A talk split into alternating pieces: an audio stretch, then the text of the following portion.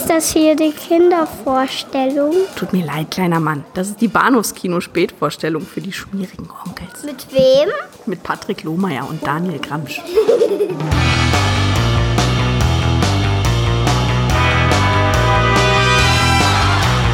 Hallo und herzlich willkommen zur Episode 352. Aber was viel wichtiger ist, dem 8. Geburtstägler des Bahnhofskino. Ein Jubiläum. Ja, könnte man behaupten. Mein Name ist Patrick und hallo, Daniel. Hi, wie geht's? Gut, mir geht's gut. Ich bin festtäglicher Stimmung, möchte ich nicht sagen. Dafür ist die derzeitige Lage global in jedweder Art und Weise so ein bisschen anstrengend, schwierig, herausfordernd, ärgerlich, betroffen machend. Aber wir haben was zu feiern und machen vielleicht damit auch ein paar Menschen glücklich, deren Fragen wir beantworten. Ich persönlich freue mich auch auf jeden Fall, jetzt hier so ein bisschen Ablenkung zu haben, einfach nur, um mit dir ein bisschen zu quatschen. Nicht gut.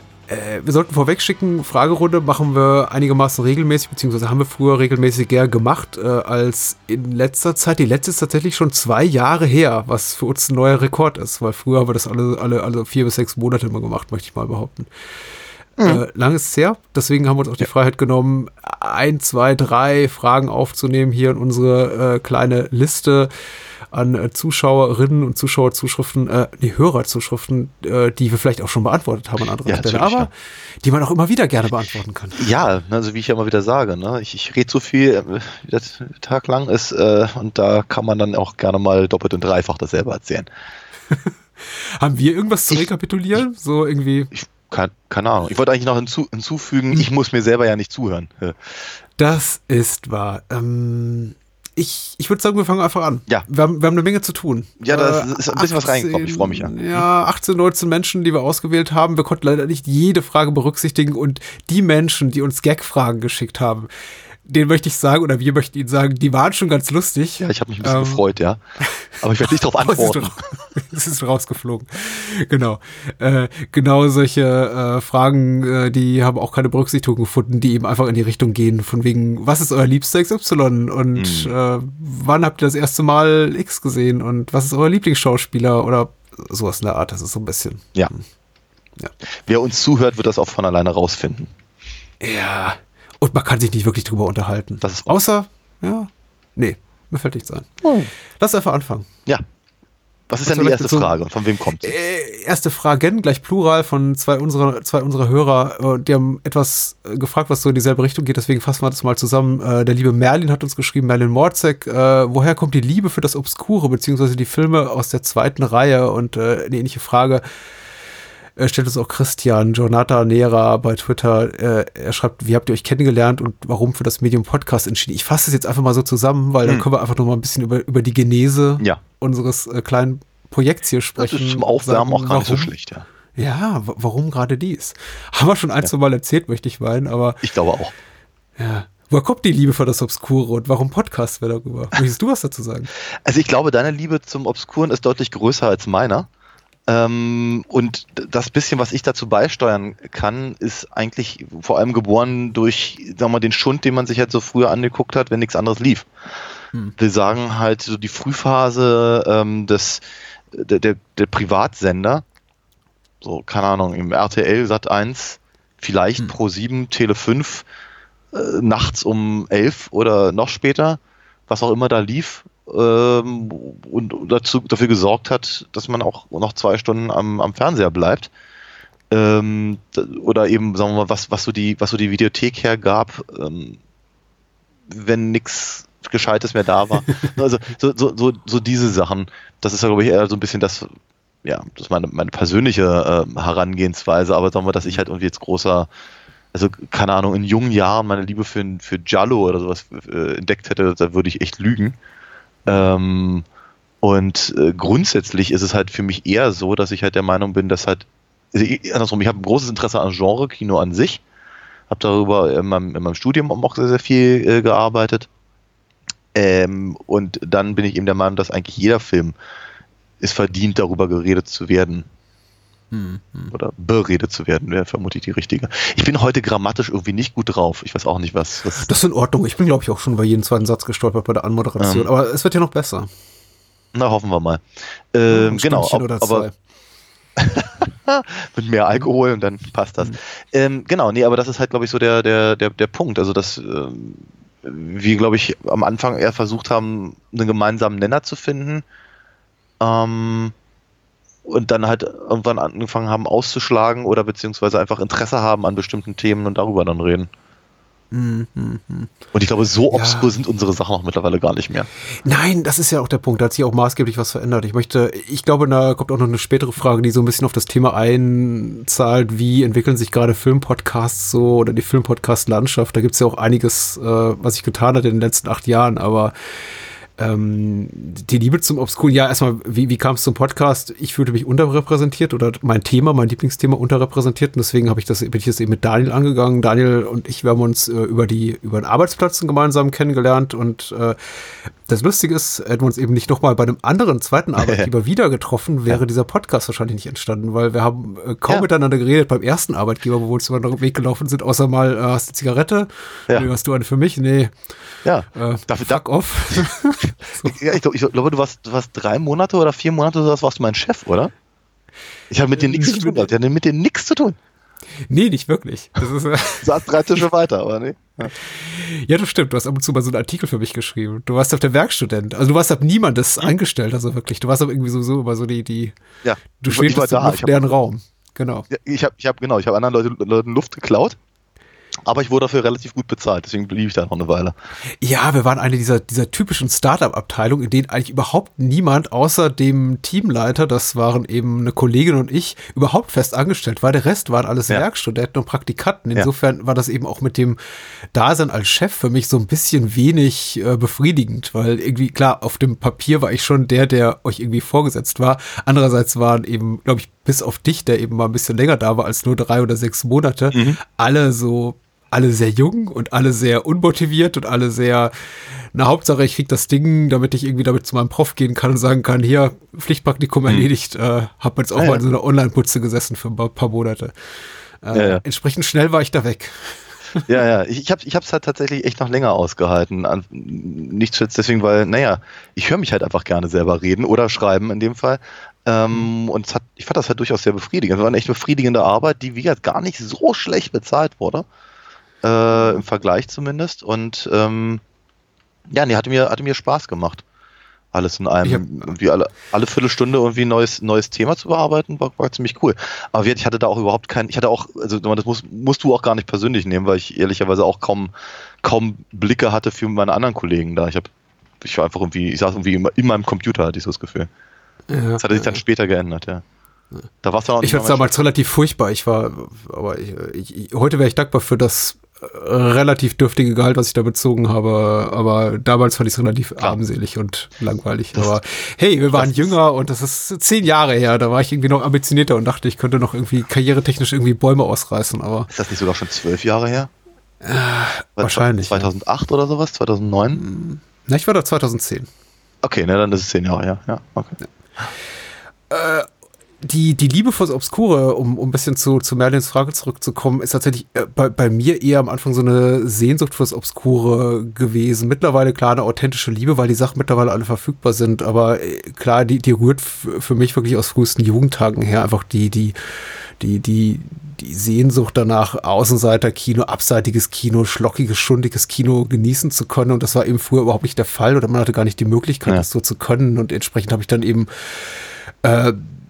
die Splatting Image gelesen und diverse Fanzines, die weniger professionell produziert waren als die Splatting Image und habe irgendwie mit gefälschten Schülerausweis bei Incredibly Strange Video bestellt, Videodrom bestellt und irgendwie das irgendwie so ausgelebt und daher rührte das, also vor allem eben in dem Gedanken an all die Sachen, die ich nicht sehen kann und die eben auf dem deutschen Markt auch nur verfügbar sind, eine Fassung, die einfach nicht anguckbar ist und ich fühlte eben immer da eine große Ungerechtigkeit für die Art von Kino, die ich mag und das hat sich mittlerweile komplett gegeben, wo eben heutzutage der übelste Schlock ab 16 freigegeben ist und dann irgendwie Menschen Torsos geteilt werden von links nach rechts, von oben nach unten und das Ganze dann irgendwie einen FSK ab 12 Sticker bekommt, aber jetzt, früher war das eben so eine Sehnsucht, die mich trieb und die hat sich erhalten, also dieses Gefühl, die Sehnsucht auch darüber zu sprechen, das zu würdigen, auch als die Kunst, die es ist und wir haben ja auch hier schon über viele Filme gesprochen von Filmemachern wie Luce Fulci oder so, die einfach total abgewatscht wurden, als wir jünger waren. Das war ja genau, hier Mama, Papa, Zombie, das durftest du eben nicht gucken, da warst du irgendwie quasi so schon ein halber Gewalttäter, wenn du so, dir sowas angeguckt hast. Ja, und, ja klar, der nächste Schritt wäre dann irgendwie, keine Ahnung, der Strich am Bahnhof Zoo oder so. Ja, natürlich. Also, ja. Ja. Hm? Selber machen, am Bahnhof Zoo sein, ja, genau. Ja, natürlich, klar. Ja, vermutlich, um seine Drogensucht zu finanzieren. Warum haben wir uns für das Medium Podcast entschieden? Ja. Achso, warum sind wir nicht am Bahnhof Zoo? Warum sind wir nicht am Bahnhof Zoo? Warum podcasten wir, Daniel? Der Bahnhofskino klingt ja so ähnlich. Ja, stimmt. Ja. Das geht hier ganz in die falsche Richtung. Wir podcasten, weil wir eben nicht am Zoo stehen wollen und unsere sehr, sehr attraktiven Körper verkaufen wollen. Ja. Und weil das eben 2012 noch eine relativ coole Sache war, wie uns schien, oder? Ja, also, ja. Ja, doch, durchaus. Also 2012 muss man natürlich auch ganz ehrlich sagen, ja, ich hatte zu dem Zeitpunkt dann eben den Arbeitgeber gewechselt, machte, glaube ich, mehr oder weniger das Gleiche noch. Nicht mehr lange, aber so ein bisschen noch. Und ich lag in den letzten Zügen meines Studiums. Hatte aber die Uni auch, glaube ich, schon seit einem Dreivierteljahr oder sowas nicht mehr von innen gesehen. Also außer für Termine, aber eben nicht für irgendwelche Veranstaltungen. Und es hat mir total gefehlt, über Filme zu reden. Mhm. Und das war so der Punkt, als du mich dann angequatscht hast. Ja. Und mit der Idee halt eines Podcasts rauskam, dachte ich, hey, das ist, ja, gerne, auf jeden Fall, klar.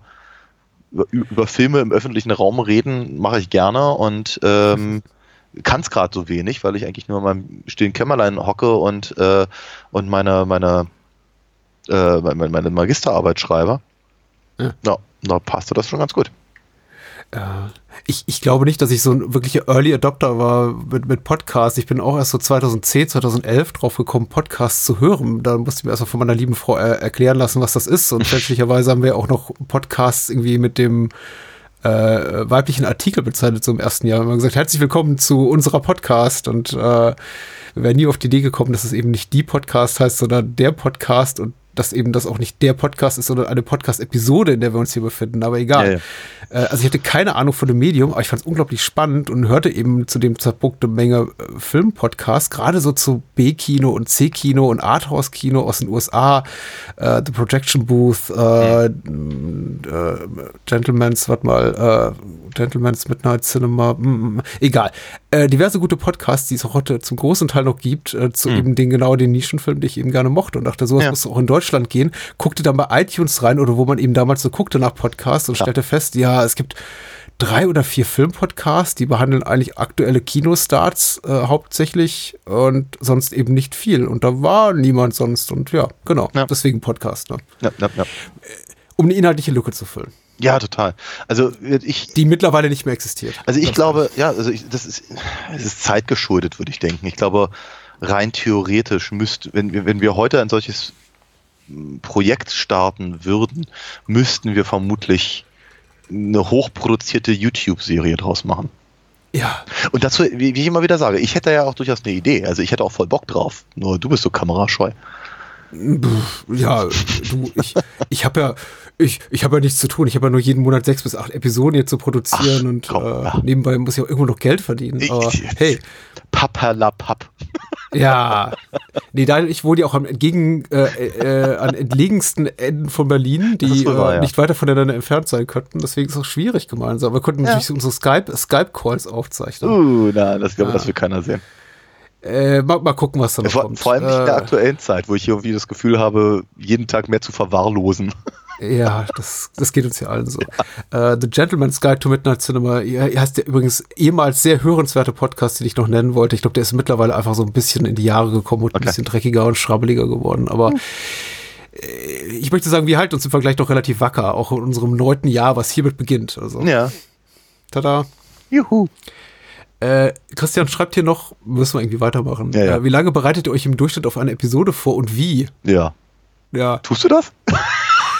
Ja, es kommt drauf an, über was wir reden. Und, Ich habe eigentlich immer so denselben Prozess, der ist eben nur unterschiedlich lang. Ich starte tatsächlich einfach mit einer Online-Recherche und gucke mal, welche Quellen zur Verfügung stehen, und je nach Anspruch auch des Titels, über den wir sprechen, sagen wir, wenn es zum Beispiel so ein etablierter Klassiker ist, gebe ich mir schon ein bisschen mehr Mühe, meine Quellen zu verifizieren.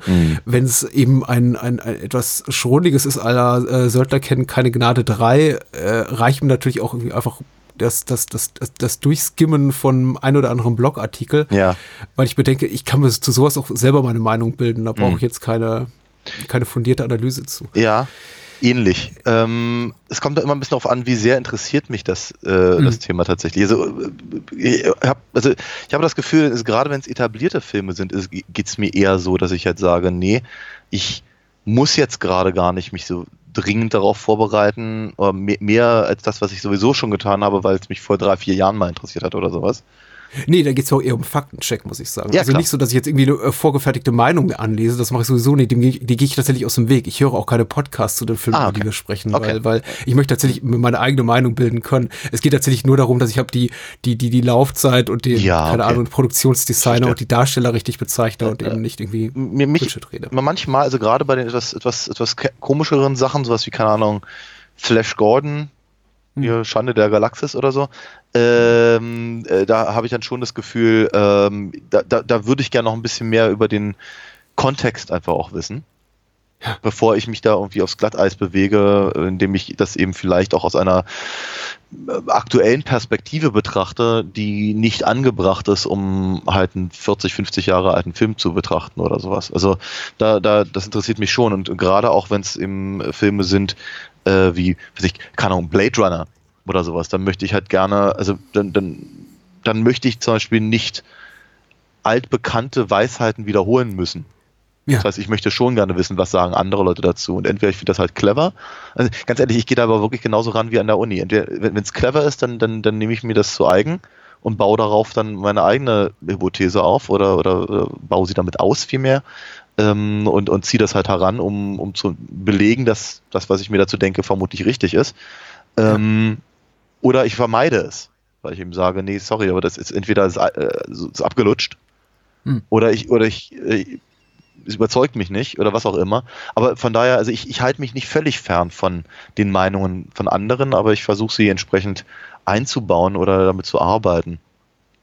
Aber auch wirklich nur dann, wenn es mich wirklich großartig interessiert. In der Regel, also wirklich in der absoluten Regel, ist meine Vorbereitung auf den Podcast, ich gucke den Film. Ja. Ich kann jetzt darauf auch überhaupt keine Pauschalantwort geben, weil Vorbereitungszeit bei mir wirklich eben schwankt von 0. Also wirklich Film gucken und das war's, bis zu mehreren Stunden, manchmal den ganzen Tag, wenn ich mich wirklich für das Thema interessiere. Und dann gibt's eben so Sachen, die sind absolute Selbstläufer. Wenn es zum Beispiel einen Lieblingsregisseur von mir betrifft, ich muss mich keine Minute einlesen, wenn wir über irgendwas von Fulci, Argento, De Palma oder so reden, dann warum? Das ist, da drückst du bei mir einfach auf Play und dann kann ich theoretisch 3 bis 5 bis 8 Stunden darüber monologisieren, wenn du das hören willst. Ja, also brauche ich nicht. Genauso wenig natürlich wie zu einem Film von à la Predator oder so. Brauche ich nicht. Ich glaube, ich habe den in 30 Jahren irgendwie 14 Mal gesehen, 18 Mal gesehen. Keine Ahnung, braucht kein Mensch. Aber es gibt natürlich auch Sachen, mit denen wir nicht irgendwie in nichts vertraut sind, oder ich nicht in nichts vertraut bin. Und ich weiß, dass sie eben ein großes Fandom haben, auch ein lautstarkes Fandom. Zu Fandom kommen wir gleich bei der nächsten Frage. Genau. Und da möchte ich dann einfach mich nicht in die Nesseln setzen und mir dann anhören müssen, wie bei Black Rain, wo ich irgendwie irgendwelchen Mist erzähle zu Ken Takamura. Von wegen, hey, der hat in Japan keine Karriere. Und dann ich mir von 8 Hörern anhören muss. Patrick. Also ich bin da persönlich sehr gnädig. Und ganz ehrlich, mit dem Toxic Fandom, da lege ich mich aber auch gerne an. Macht mir meistens keinen Spaß, aber ich lege mich trotzdem gerne an. Nächste Frage. Michael Bayer schreibt nämlich. Ja. Super Überleitung, ich danke dir. Nee, du hast dir Vorlage gegeben. Hallo ihr beiden, meine Frage an euch wäre, ob ihr schon Erfahrungen mit Toxic Fandom hattet und wie ihr damit umgeht, wenn es euch begegnet. Sollte eine Film-, Comic-, Buch- oder was auch immer Reihe immer die Erwartungen der Fans erfüllen, nur um sie nicht gegen sich aufzubringen? Oder ist es nicht eher spannend, wenn alle Erwartungen unterlaufen werden? Ich bin auf die Frage gekommen, weil das Thema ja gerade bei Star Wars 8, das war The Last Jedi, sehr hochgekocht ist. Ja, genau, ja. Ja. Und viele der Meinung waren, ihre gesamte Kindheit wurde dadurch zerstört. Mhm. Aber das war doch schon bei den alten Prequels so. Ach, das war doch ständig so. Ja. Und Disney hätte Star Wars vernichtet. Ja. Mhm. Ich kann dem nicht ganz folgen, weil ich tatsächlich irgendwie das Gefühl hatte, Disney war vor 5 Jahren noch der Heilsbringer für Star Wars, aber egal. Mhm. Ansonsten macht weiter so mit eurem Podcast. Danke, tolles Format, sympathische Podcaster. Das ist ja. Mit freundlichen Grüßen, Michael. Vielen lieben Dank, es ist gerechtfertigt. Ich glaube, wir müssen ein bisschen zweiteilen, ne? Toxic Fandom, ja oder nein, schon Kontakt und dann diese ganze Star Wars-Sache. Ja. Aber diese... Es sind eigentlich sogar fast drei unterschiedliche Punkte. Toxic Fandom und Adaptionstheorie und dann eben diese sehr, sehr spezielle Star Wars-Historie. Mhm. Ich fange mal mit dem ersten an. Toxic Fandom, ja, ständig, eigentlich nur. Ich finde es ganz schrecklich. Also es ist, ich mag mich eigentlich schon gar nicht mehr also vor allem online mehr mit den Sachen beschäftigen, mit denen ich mich eigentlich beschäftigen möchte. Das ist ganz furchtbar. Es ist wirklich, ich mag es einfach. Es ist diese Annahme, die Weisheit mit dem Löffel gefressen zu haben in Bezug auf irgendeine Form von Franchise oder Geschichte oder wie man es auch mal nennen möchte.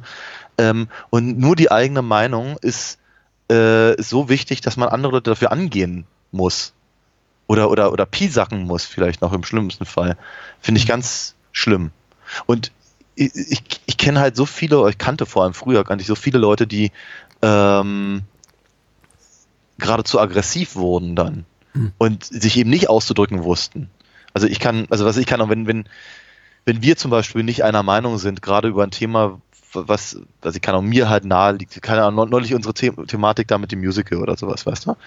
Da kann ich da anfangen, das zu verargumentieren. Und das fällt vielen Fans von irgendetwas. Und das geht halt von Star Wars über My Little Pony zu, keine Ahnung, der aktuellen Diskussion um She-Ra oder so. Geht das halt immer durch und denkt mir, kommt, lasst doch einfach die Sachen sein. Aber das Toxic Fandom hat aus meiner Sicht das große Problem, dass sie denken, diese Sachen sind alle nur für sie da. Ja. Alles richtig. Ich würde dem zustimmen. Ich gehe dem auch weitgehend aus dem Weg, beziehungsweise ich versuche eben mir Plattformen auszusuchen, auf denen ich das Gefühl habe, dort wird einigermaßen vernünftig auch argumentiert oder überhaupt der Raum dafür geboten. Ja. Twitter zum Beispiel ist nicht dieser Raum. Ja. Facebook ist für mich auch nicht dieser Raum. Es gibt diesen Raum noch hier in dem ein oder anderen Forum oder manchmal führe ich auch langen E-Mail-Schriftverkehr, ehrlich gesagt, mit Menschen, auch teilweise Hörern, aber eben auch Bekannten hin und her und unterhalte mich eben über bestimmte Themen. Und in einem sehr, muss ich sagen, auch meandernden, ja, gemütlichen, entschleunigten Austausch. Also, dass man sich mal irgendwie einmal am Tag eine Mail schreibt und ich habe gerade das gesehen, hast du das gelesen, das ist so nicht schlecht. Aber ja, größtenteils ja. Erfahrung auch damit gemacht, im Großen wie im Kleinen. Großen Sachen ist es leichter aus dem Weg zu gehen. Wir haben aber auch selber schon so ein bisschen Anflüge dessen zu spüren bekommen, hier bei uns im Podcast, wenn es dann eben heißt, wie könnt ihr da irgendwie nur über dieses Heiligtum des Italo-Kinos irgendwie da irgendwelche Kritikpunkte finden und dieser Van Damme-Film ist doch ein heiliger Text. Ich weiß, das war einer meiner frühen Blogbeiträge. Ja. Das damals mein Blog noch nicht Bahnhofskino, sondern Lomis Grindhouse hieß. Ich hab einen Van Damme, das war bevor der Tarantino-Rodriguez-Film rauskam. Hey, okay. Es war noch nicht so abgenudelt. Das war noch 2000, das erste Jahrzehnt der 2000, also 2007 rum oder sowas. Und Mensch, da habe ich dafür irgendwie gegrillt bei irgendwelchen Foren. Wie kann ich es wagen, was Schlechtes über Knock-Off zu schreiben? Der nicht so schlecht ist, wie ich ihn, glaube ich, damals befunden habe. Ja. Aber es war ekelhaft und ich habe damals noch keinen Begriff dafür gehabt. Aber damals gab es eben auch noch kein Cybermobbing und gab das alles nicht. Also, ja. Es ist aber, das ist genau der Punkt. Ich meine, wir gerade, glaube, wenn man uns normalerweise zuhört, heute ist vielleicht nicht der beste Moment dafür, aber normalerweise sind wir eben doch durchaus verbal nicht so schlecht drauf. Und dann denke ich mir, ja, dann hör den Argumenten zu. Wenn sie dir nicht gefallen, dann entkräfte sie. Hab andere Argumente, denen höre ich auch wahnsinnig gerne zu. Aber Anfeindungen oder sagen wir mal, das Wegschieben nur weil ist so, Mhm. Das mag ich nicht. Mag ich in keiner Form von Diskussion und hier mag ich es erst recht nicht. Ich erinnere mich noch, ein Kollege von mir hatte früher eben immer so diese Möglichkeit, diese Dauerfragen. Warum ist denn das dann so und so? Warum ist denn das dann so und so? Und ich hatte für alles immer Erklärungen, aber nicht unbedingt aus der intrinsischen Geschichtsschreibung eines jeweiligen Franchises, worum es doch da mal gerade ging, sondern eben so aus Storytelling-Gründen zum Beispiel. Sag ich, naja, also ne, wenn du so ein Drehbuch schreibst oder wenn du eine Geschichte erzählst und dann versuchst du halt bestimmte Punkte hinzumachen, dann ist das halt zum Beispiel eine Möglichkeit, da irgendwie hinzukommen oder so. Könnte eine Argumentationskette sein. Also dann kam man gleich aber sofort die nächste Frage. Warum hat er denn dann nicht daran gedacht? Also, dann denke ich mir, das Spiel können wir jetzt 5 Stunden lang machen, aber ich überzeug dich trotzdem nicht, weil ich offenkundig auf dieser Ebene nicht an den Rand gekommen bin. Ist aber auch nicht schlimm. Jeder sieht halt so eine Filme oder so eine Serien oder Franchises, Comics oder was auch immer, sieht sie halt anders und was auch immer den Leuten das bringt und dann soll das eben auch gut sein. Ich habe halt nur dummerweise das Gefühl, dass halt mittlerweile das den Leuten mehr bringt, oder vielen halt, gerade in diesem Toxic Fandom Umfeld, es ihnen mehr bringt, über das zu schimpfen, was sie eigentlich mögen. Ja. Und das verstehe ich nicht. Wenn ich sage, okay, ich meine nicht, friss oder stirb oder schluck's einfach runter, wenn es dir nicht gefällt, aber du hast natürlich als Zuschauer immer noch die Macht, den Knopf zu betätigen und das halt einfach nicht mehr zu gucken. Ja. Und da spielt ja auch das Fandom rein. Ich meine, man guckt's ja. Zum Beispiel, wir hatten eine sehr, sehr unterschiedliche Auffassung von der neuen Star Trek-Serie, Star Trek Picard. Ja, richtig. Ich denke, meine Meinung ist auch genauso legitim wie deine als Nicht-Fan, meine als Fan. Ja. Und natürlich könntest du auch, wenn du ein polemischerer Typ wärst, mir sagen, Patrick, wieso hörst du dich einfach auch zu gucken, wenn sie dir nicht gefällt? Und dann würde ich entgegnen, ja, weil ich seit 30 Jahren Fan dieser Reihe bin. Ja, natürlich gucke ich für die an, obwohl ich sie, das muss ich mal so gerade raus sagen, beschissen finde. Es ist, ich verstehe, aber ich fand unser Gespräch... Aber ich würde dafür niemanden ich habe, glaube ich, den Respekt und deswegen bin ich, glaube ich, nicht toxisch. Ich würde nie jemand dafür angehen, wenn er oder sie mag. Richtig. Das ist eben der Punkt. Ja, und ich glaube, diese Schamgrenze überschreiten eben Menschen, die wirklich sagen, ja, das hier, komm, wenn du nicht meine Meinung teilst, liegst du per se falsch. Ja. Du musst falsch liegen, weil das ist nicht meine Meinung. Da vielleicht noch eine kleine Anekdote, gerade von vor gestern, glaube ich, war es, habe ich nach Wochen, dass es mich genervt hat, habe ich endlich ein Forum verlassen, in dem es um Twin Peaks ging. Mhm. Und das seitdem die Serie nicht mehr läuft und die ganzen Blu-rays raus sind, ist das alles sowieso relativ uninteressant gewesen, aber was ich halt irgendwie immer noch interessant fand, war, dass die Serie mittlerweile mit ihren 30 Jahren auf dem Buckel immer noch Leute begeistert und Leute anfangen irgendwie keine Ahnung, irgendwelche wilden Theorien zu spinnen, wer was wie mit wem hat oder gemacht hat oder was womit zusammenhängt und so und oder wie weit man halt dann diese alte Kanon-Diskussion, wie weit man dann die Bücher mit reinziehen sollte und was nicht alles. Und denke mir, ja, also manchmal geht es mir ein bisschen zu sehr ab, aber rein theoretisch fand ich es halt einfach spannend zu sehen, dass das immer noch so eine Liebe hervorruft. Und dann gab es eine Nase dort, die grundsätzlich ständig, egal was, wer auch immer geschrieben hat, sofort dazu einen Kommentar abgeben musste, wie kacke doch die 3. Staffel war auf Showtime. Und ich dachte so bei mir, das muss jetzt nicht jedes Mal erwähnt werden. Ich glaube jeder hat verstanden, dass du die doof fandst.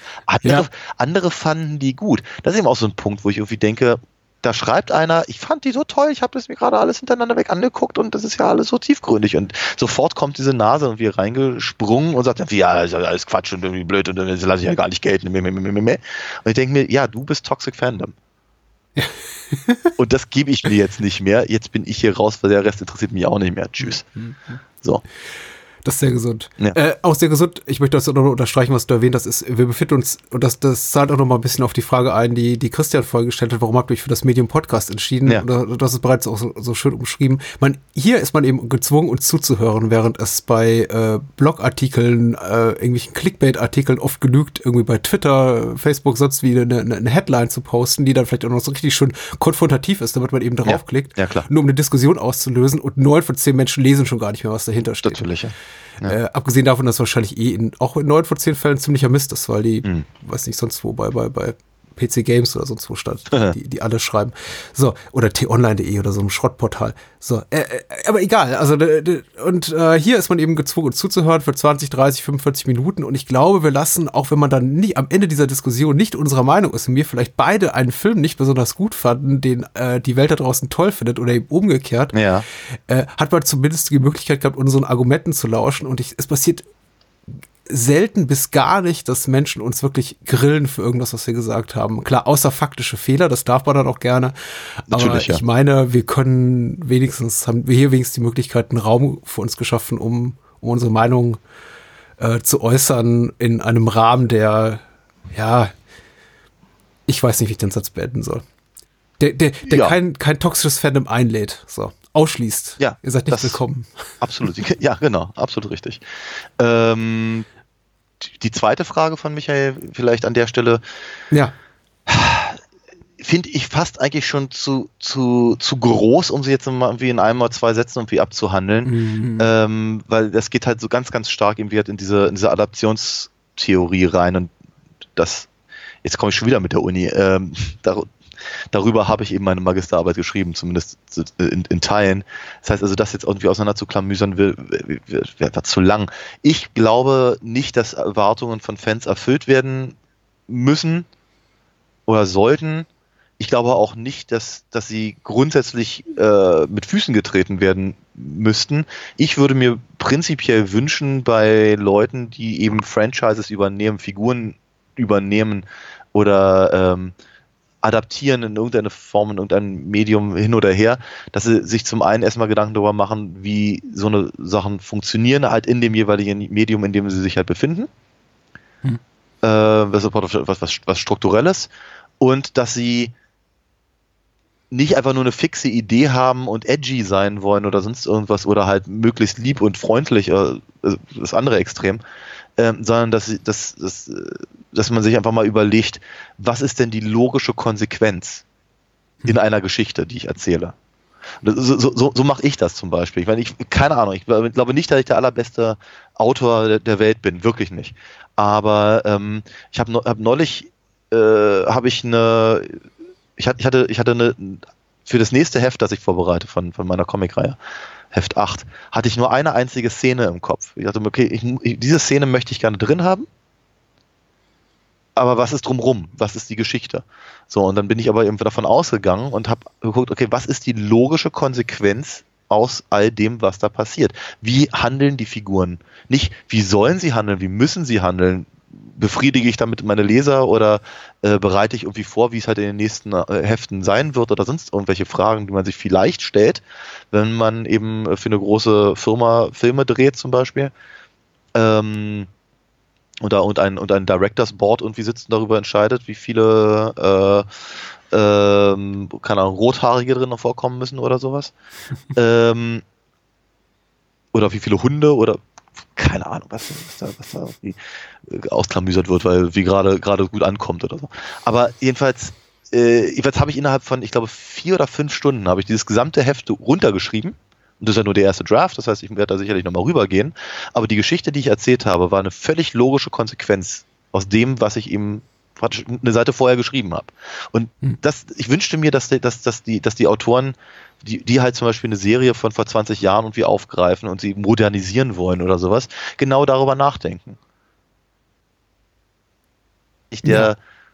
Was ist tatsächlich die Krux dessen, der Figuren oder der Handlung oder der Prämisse, die ich hier habe, und was ist die logische Konsequenz daraus? Mehr erwarte ich eigentlich nicht. Die Frage ist, ob sie sie rebooten, also quasi einfach die grundsätzliche Prämisse nehmen und sagen, wir verlegen die in die Jetztzeit und behandeln eben aktuell relevante Themen, oder ist es eine Kontinuation, also eine Fortsetzung der bereits jetzt begonnenen Geschichte? Ja, klar. Quasi. Ja. Insofern, also bei Reboots bin ich weniger kritisch, wenn sie einfach sagen, okay, neuer Cast und wir fangen einfach wieder bei Null an und wir nehmen aber einfach die Ideen aus dem Original, die uns gut gefielen. Das ist bei Star Wars jetzt eben in dem genannten Beispiel hier schwieriger, weil die haben natürlich, als Force Awakens rauskam, gab es bereits 40 Jahre Star Wars und kein Fandom ist größer, glaube ich, kein Film-Fandom ist toxischer als dieses, und da irgendwas richtig zu machen war von Anfang an sehr schwer, auch wenn natürlich am Anfang alle aufschrien, oh ja, Lucas ist raus, zum Glück ist er weg. Und jetzt sagen einige schon, wäre doch nett, wenn er noch ein bisschen Input gehabt hätte. Ja. Aber grundsätzlich auch das schwierig pauschal zu beantworten, von wegen, was ist spannend, wenn alle Erwartungen unterlaufen werden. Nee, ehrlich gesagt nicht. Also ich finde ehrlich gesagt auch manchmal sehr, sehr angenehm, wenn Erwartungen erfüllt werden oder einfach das, was passiert, was du gerade beschrieben hast, etwas in einer für mich schlüssige, sich wahrhaftig anfühlende Richtung geht und mich jetzt nicht zwangsläufig damit überrascht.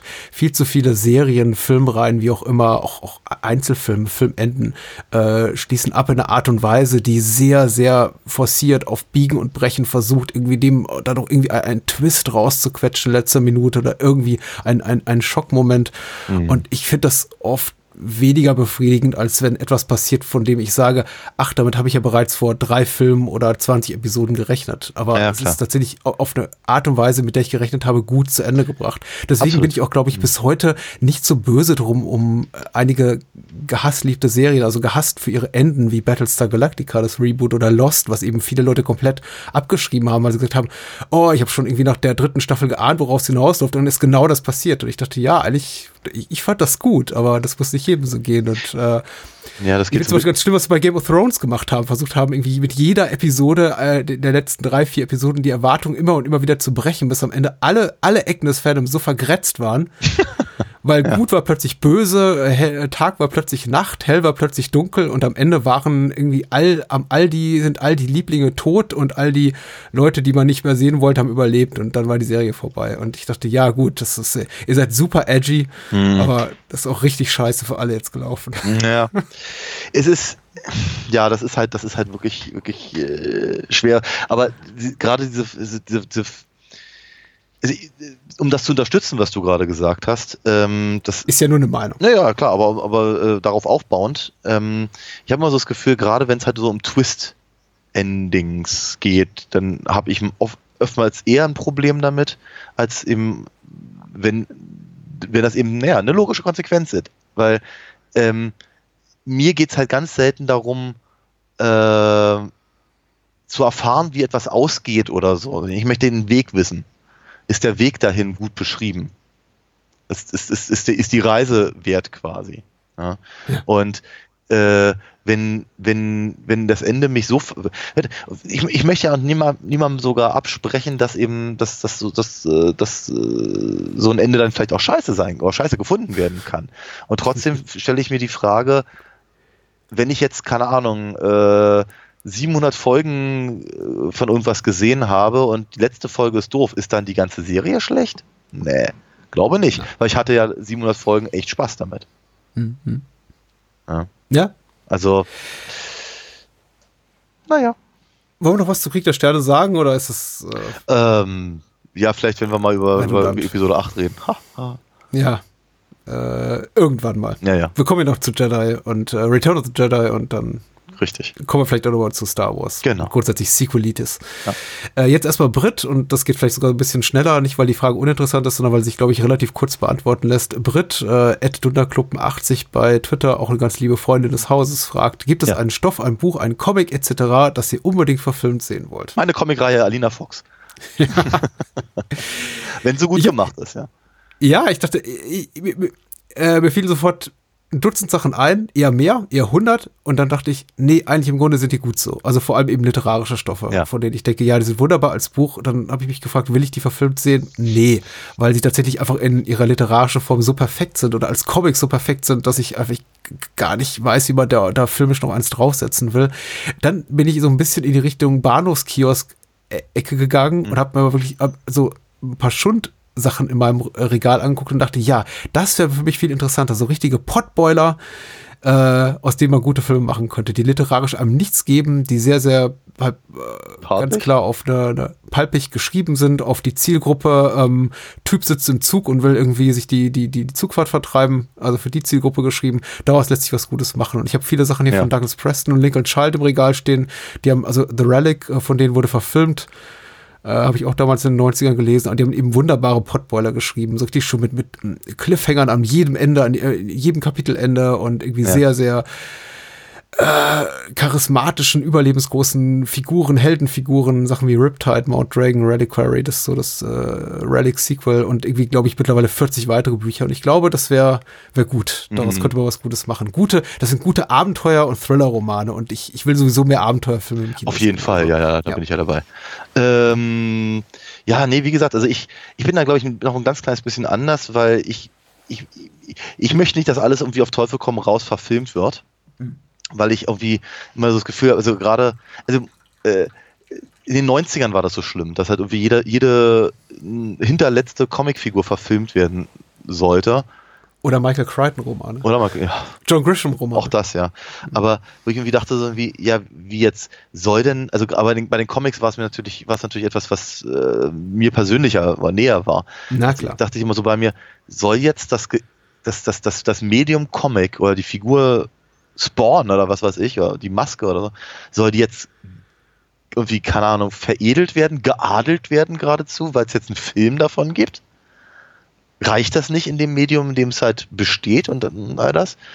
Und dann ist aber natürlich gleichzeitig noch die andere Frage, nämlich wie funktionieren denn, also nochmal, deswegen sagte ich auch gerade bei meiner eigenen Comic-Reihe, die ich gerade erwähnt habe, wenn es gut gemacht ist, sehr, sehr gerne. Weil es mich schon interessiert, was kann man denn eigentlich mit meiner Figur in einem anderen Medium machen? Ich habe das ja nun wirklich ganz, ganz, ganz stark vor ein paar Jahren ausprobiert mit den Hörspielen.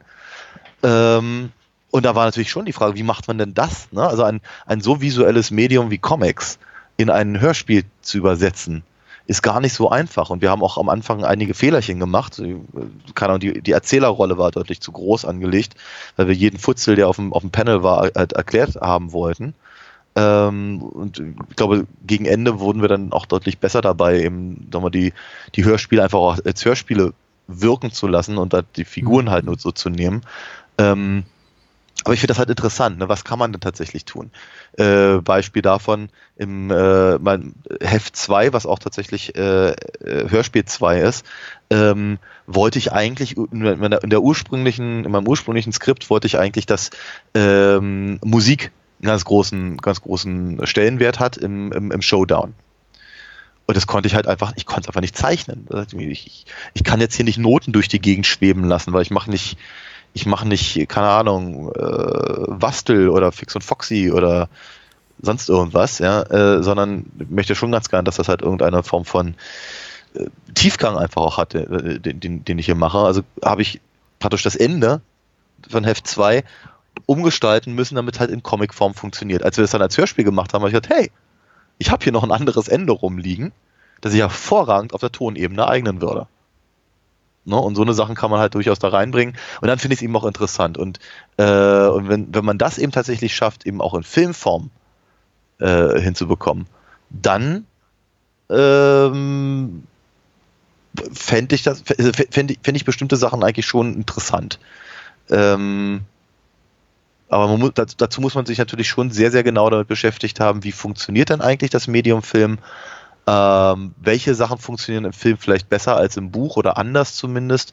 Welche Teile vom Buch außer der Handlung und den Charakteren muss ich so übernehmen, dass es eben im Film funktioniert? Das ist eine deutlich größere Frage, als einfach nur zu sagen, ich habe hier eine Story, ich habe hier Charaktere und jetzt halte ich die Kamera drauf. Okay. Ja, ich verstehe das. Weil ich glaube, diese Fragen von vielen Menschen nicht beantwortet werden können, weil sie vielleicht keinen Zugang haben zu dem Medium, das sie da adaptieren, ist es vielleicht dabei einfach besser, es liegen zu lassen. Vielleicht, ja. Man sollte dir das Geld geben in dem Fall. Ja, sehr gerne. Ich kann es gebrauchen. Ja. Ein Fakt aus dem Nähkästchen, eine Anekdote, die euch beim Podcasten passiert ist, Fragezeichen. Erzähl mal was Schönes, wir haben so viel Zeit. Erzähl mal was Schönes. Ich weiß nicht, also ich hab relativ wenig, glaube ich, Erbauliches, außer wirklich Schwierigkeit mit der Technik. Was mir tatsächlich immer noch so ein bisschen nachhängt, weil ich es ultra merkwürdig fand, war einfach, dass wir angefangen haben zu podcasten in der Zeit, als ich mit meiner damaligen Freundin, heute Frau, zusammengezogen bin. Und wir hatten monatelang kein Internet, was natürlich blöd ist, wenn man gerade versucht, so einen Podcast zum Abheben zu kriegen und dann plötzlich einfach 2 oder 3 Monate ohne Internet ist, weil man sich für einen günstigen Anbieter entschieden hat. Und ich habe dann eine Zeit lang bei meinem Arbeitgeber, der jetzt nicht namentlich genannt wird, gepodcastet, habe dann einfach so einen Konferenzraum gebucht, leider mit Glastür, und habe mich dann in die hinterallerletzte Ecke verkrochen und da gepodcastet. Ich glaube, man hört es bei unseren Tarantino-Episoden. Ja. An die kann ich mich noch erinnern, dass ich da saß, habe wirklich 2,5 Stunden gehofft habe, niemand kommt rein und merkt, dass ich 8 Uhr abends mit dir rede, und warum fragt mich niemand, was ich dann doch abends in diesem verglasten Konferenzraum mache bei der Arbeit, aber es kam nie jemand rein, und das sagt viel über die Hässlichkeit und Anonymität der Leads aus, und keinen interessiert hier, was er so macht, also hat keinen gestört, dass ich da bis 10 Uhr saß. Anekdote, abgesehen davon, dass ich halt die ersten Jahre des Podcasts über Skype am iPad mit den Apple-Kopfhörern aufgenommen habe, und das immer so ein bisschen klang, als würden wir irgendwie durch eine Konservendose mit einem Strick dran miteinander sprechen. Ich glaube, ich hoffe, dass es mittlerweile etwas besser geworden ist. Na, wir klingen beidseitig schlimm. Also super, egal. Ja. Immerhin. Aber sag mal, eine qualitative oder eine Technikfrage der letzten Wochen kann ich kurz zum Besten geben. Ich hatte ich hatte ein bisschen Probleme, mein Mikro abzuschalten. Weil ich irgendwie angenommen habe, ich könnte das über verschiedene Regler machen oder direkt am Headset selbst oder so. Und es hat einfach alles nicht funktioniert. Und ich wollte nämlich tatsächlich das Mikro mal ausschalten, damit man meine E-Zigarette nicht so hört. Also dieses hier. Na? Und ich höre das ja sehr gerne. Du hörst es sehr gerne. Früher war es mein Zippo, das geklackt hat, jetzt ist es das. Das hier ist sehr viel gesünder. Ich finde auch nicht, dass man darüber blöde Witze reißen sollte, weil ich glaube, das rettet Leben. Aber wie dem auch sei, jedenfalls habe ich eine Weile gedacht, ich hätte es raus, und habe es auch mal schön fleißig ein- und ausgeschaltet. Ich erinnere mich noch an in einem Podcast, haben wir sehr, sehr intensiv diskutiert, und ich habe sehr, sehr viel von mich hingedampft, und ich habe immer fein auf den Knopf gedrückt, und es war alles zu hören. Ja. Weil ich eben den falschen Knopf gedrückt habe. Jetzt, ich hoffe, dass ich jetzt den richtigen Knopf habe und man es jetzt auch nicht mehr so mitbekommt. Das war das Anekdotische. Es gibt sicher noch viel mehr, aber da muss man in die vorhergehenden 351 Episoden reinhören. Wir geben sicher noch einiges zum Besten. Bestimmt. Ich sehe gerade, es kommt mal wieder eine Frage, wo du über deinen Comic reden darfst. Geil, ja. Ich finde gut, dass man auch mal Comic mal kaufen könnte. Darüber kannst du auch später noch reden, aber da wir noch nicht genug über Daniels Comics geredet haben, fragt Max DoppelMEXX88, der liebe Max Roth von der Wiederaufführung, wie viele Bücher, Klammer auf Patrick und Comics, Klammer auf Daniel, werden noch das Licht der Welt erblicken, wovon werden sie handeln, ist mit einem Columbo-Alina Fox Crossover-Comic zu rechnen, oder sind die Lizenzgebühren zu hoch? Ich kann die Frage ganz ehrlich nicht beantworten, weil mir die Erfahrung fehlt. Ich bin zwar publizistisch unterwegs seit elendig vielen Jahren, aber nicht als Autor. Insofern erstmal gucken, was das wird. Ja. Und tatsächlich, ich gebe mich da keine Illusionen hin. Die Zeit, als Georg Sislen für Bertz und Fischer ein Quentin Tarantino-Buch schreiben konnte und das verkaufte sich in 5-stelliger Auflage, sind vorbei. Ja. Das ist für mich eben, im Optimalfall wird Columbo bei Columbo-Buch eine Nullsummenrechnung sein. Also wirklich gerade mal so, dass wir da rein einspielen, was ich dafür zeitlich und monetär investiert habe. Ja. Insofern, ich lasse erstmal auf mich zukommen. Wenn das jetzt ein Überraschungserfolg wäre, sagen wir mal 500 verkaufte Exemplare plus.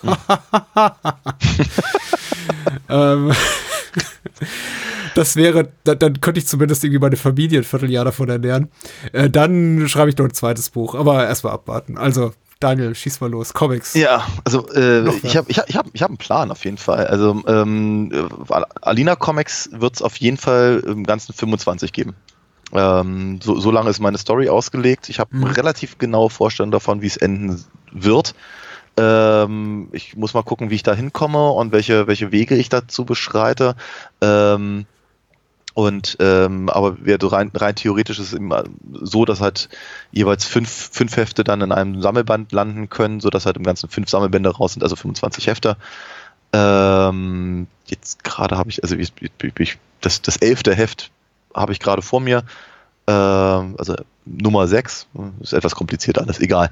Aber diese 25 werde ich auf jeden Fall machen und dann werde ich mal gucken. Entweder bin ich ein alter Sack und kann auch mal für meine Enkel oder vielleicht überlege ich mir was anderes. Ich hab auch noch andere Ideen außer nur Alina.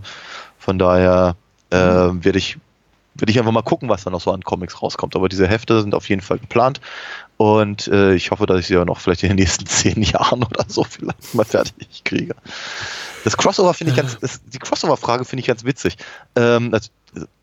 Jetzt sind wir natürlich leider nicht Rechteinhaber von Columbo, das ist Universal. Richtig, aber ich bin der Rechteinhaber von Alina, also von daher. Ja. Ja. Aber natürlich habe ich eine Columbo-Figur versucht auftauchen zu lassen in der Miniserie, die ich gemacht habe, Tödlicher Kristall. Zumindest fing die Figur so ursprünglich an, so ein Trenchcoat tragender, nervender Lieutenant Detective, hast du nicht gesehen. Der ist aber sehr schnell sehr unsympathisch geworden, sodass er eigentlich mit Columbo wirklich nichts zu tun hat. Man eher so ein richtiger Störenfried ist in meinen Storys. Aber ja, die Idee war ursprünglich, einen Columbo-artigen Charakter reinzubringen. Ja. Ich hoffe, Max, du bist mit der Antwort zufrieden. Ich muss das jetzt hart abmoderieren, weil ich glaube, sonst wären wir nicht fertig mit unserem Fragenkatalog. Ja. Alexander vom Abspann-Gucker-Podcast fragt, und eine ähnliche Frage hat der André Wenzel, angenommen, ihr könntet nicht mehr über Filme oder Serien sprechen, auf welches andere Thema könntet ihr euch für einen Podcast einigen? Selbiges fragt eben auch André, als Keoma02 bei Twitter unterwegs, ihr verliert urplötzlich das Interesse an Filmen, was für einen Podcast würdet ihr dann machen? Ich hab mir nichts dazu überlegt, also keine wirkliche Antwort auf die Frage. Ich kann mir Themen vorstellen, also Konstellationen, die ich reizvoll fände, auch durchaus über etwas zu sprechen, von dem nur du Ahnung hast und ich gar keine, weil ich sowas selber gerne höre. Ja, Musicals. Ich weiß eben nur nicht, wie lange meine Geduld ist für so ein Thema. Ja. Also gerne mal so eine Miniserie, aber ich könnte mir nicht vorstellen, sowas wie das hier über 8 Jahre und hunderte von Episoden zu machen. Ist vielleicht aber auch gar nicht mehr nötig. Also ich glaube, wenn wir irgendwann damit aufhören würden, was ich so momentan gar nicht sehen würde, dann wäre vermutlich das genau das Richtige, dass man sagt, okay, wir nehmen uns halt irgendwie ein etwas größeres Thema, machen da 5 bis 10 Episoden drüber und dann sind wir auch damit durch, so wie du es eben auch machst, mit den anderen Podcast-Projekten, was ich zu Game of Thrones also zum Beispiel. Ja. Die enden. Oder Miniserien in der Serie, wie zum Beispiel, klar, unser Filmografien-Podcast, Spielfilm, wo wir eben sagen, so, hier, 4 Episoden zu den Coen Brothers, es sind 6 und dann vorbei. Ja, aber abseits von Film, ich meine, es gibt doch interessante Themen. Ich wüsste nicht, inwieweit wir uns einig werden, weil man tatsächlich ja sagen muss, ehrlicherweise, schadet ja unserer Freundschaft in keinster Weise. Ehrlich gesagt, das befeuert sie manchmal sogar noch. Unsere Interessen jenseits von Film oder Kino sind sehr, sehr unterschiedlich, muss man eben auch einfach sagen. Ja, klar. Das macht's schwierig, aber nicht unmöglich. Wir sind uns politisch, glaube ich, einig. Das auf jeden Fall, ja. Ich wollte gerade sagen, also was ich kann, und bevor ich dich jetzt eben mit Musicals quäle oder irgendwie wir unsere langjährige Freundschaft über Comics irgendwie einfach mal brechen, weil, keine Ahnung, ich will über Captain America reden, über Calvin und Hobbes oder so, also von daher. Oh, ja. Das ist doch gut, das hast du gut erfasst, ja. Ne, also von daher. Eigentlich hast du mich erkannt, also, genau. Aber, genau, jedenfalls also, würde ich das eher sein lassen, dann würde ich eher sagen, irgendwie kann auch, lass uns tatsächlich über irgendwie politische Themen reden oder über keine Ahnung, unsere Perspektive auf Internetkultur oder sowas in der Richtung oder keine Ahnung. Wissenschaft. Ich muss Religion und Wissenschaft. Was weiß ich. Ja, ich muss gerade an die Simpsons denken, Old Man Yelling at Cloud. Also so könnte unser Podcast heißen dann. Oh ja. Ja. Wir finden schon was. Und ist ja auch nicht so, ich meine auch so eine. Jetzt hab ich's. No yelling for old men. Sehr schön. Ja, sehr schön. Ja. Das ist, man muss ja ehrlich sagen, auch nochmal zurück zum Thema Anekdotisches zum Podcast. Wir, Daniel und ich, sitzen regelmäßig zusammen. Ich möchte sagen, einmal jährlich, meistens um den Jahreswechsel rum, wenn wir uns eben mal auch mal 1-2 Wochen Auszeit nehmen und einfach mal weder verreisen noch podcasten oder einfach in der Regel mal gar nichts machen. Ja. Nur mit der Familie abhängen oder mit unseren Freunden, anderen Freunden, die gibt's ja auch noch. Und dann sagen, na komm, lass uns mal in uns gehen und mal versuchen, irgendwie was neue Kopfgeburt uns irgendwie da rauszubringen und gehen damit auf ganz vielen tollen neuen Ideen ins neue Jahr. Ach, so eine Miniserie wäre mal fein. Oder lass uns einfach mal das machen oder irgendwie so freestylen auch mal einfach und einfach mal so den anderen mit Themen überraschen und dann machen wir es eigentlich doch nicht. Weil wir uns nicht trauen, Fragezeichen. Ich bin mir selber manchmal nicht so sicher. Also ich bin sehr glücklich damit, wie es funktioniert. Vielleicht hat es doch einfach so was Kathartisches und es muss einfach sein, dass wir uns irgendwie die Köpfe heiß reden darüber, was wir alles sonst noch machen konnten, nur um zu der Erkenntnis zu kommen. Ja, Filme sind schon ziemlich okay. Also ja, ich glaube auch, wenn aber auch innerhalb des Filmpodcasts selber haben wir ja ab und an mal neue Ideen, die dann ich hab das Gefühl, wir haben beide ganz gut die Qualität, uns gegenseitig Ideen auch auszureden. Also einfach Dinge zu benennen, die vielleicht daran nicht funktionieren würden. Bis wir dann irgendwann sagen, ja, okay, wir brauchen aber was für nächste Woche. Nee, dann machen wir das jetzt so und so. Und dann macht es auch wieder Spaß und dann funktioniert es eben auch wieder. André fragt weiterhin, mal angenommen, es gibt einen Film, den würde jeder von euch gerne mögen, aber etwas passt einfach nicht. Nun habt ihr Gelegenheit, da selbst in der Post was zu verbessern, nach eigenem Gutdünken. Welcher Film wäre es und was würde geändert werden? Ich habe mir tatsächlich was überlegt. Ah, auch rein. Aber ich glaube, man sollte nicht alles ganz voll nehmen. Einfach, weil wir darüber gesprochen haben, relativ kürzlich war, ich würde gerne anderen Darstellern in Streets of Fire statt Michael Paré, aber den kann man nicht in der Post-Production rausarbeiten. Genauso wenig, wie man Jodie Foster in Hannibal reinbaut. Ach du, nötigenfalls nimmt man Christopher Plummer. Ja, genau. Alles mit Computer, das geht ja. Christopher Plummer ist sowieso super. Ja, klar. Passt ja auch, ich würde sagen, passt in Hannibal, weil das hat ja Ridley Scott auch zuletzt gemacht im Ridley Scott-Film. Aber nee, ich hätte gerne Jodie Foster in Hannibal, aber das eben auch nur, weil ich den Film mag und denke, er wäre noch besser mit Jodie Foster. Mhm. Aber egal, in der Post-Production funktioniert das alles nicht so richtig. Mike Myers kann aus Inglourious Bastards rausfliegen. Grundsätzlich finde ich, Filmenden bei Tarantino könnte man fast immer kürzen oder ändern. Mhm. Anthony Kiedis ist mir noch eingefallen in Gefährliche Brandung, ein Meilenstein des Action-Kinos der 90er Jahre. Ich liebe Point Break einfach, aber immer wenn der Red Hot Chili Peppers Sänger da auftaucht, bin ich so, die Nase. Und weil es so ein Running Gag ist bei Menschen, die einfach Italo-Schlock nicht mögen und Fulci nicht mögen, ist, ich würde gerne dieses Do-Not-Entry-Zeichen im Krankenhaus in Über dem Jenseits, The Beyond, rausdigitalisieren. Digital rausretuschieren und ein korrektes Englisch da reinschreiben. Okay. Weil das ist immer sowas, was irgendwie als von der Everything Wrong Crowd, der Cinema-Sins-Gucker bei YouTube irgendwie rausgesucht wird mit Hihi, guck mal, die Italiener können einfach nicht Englisch schreiben. Mhm. Und dem Film damit der Lächerlichkeit preisgeben. Ja. Es ist okay. Das ist mir gerade eingefallen, aber nichts wirklich Wichtiges von größerer Relevanz. Ich finde, Filme, die ich einfach sehr gerne mag, sind perfekt. Also da akzeptiere ich dann eben auch die Schwächen. Ja, durchaus.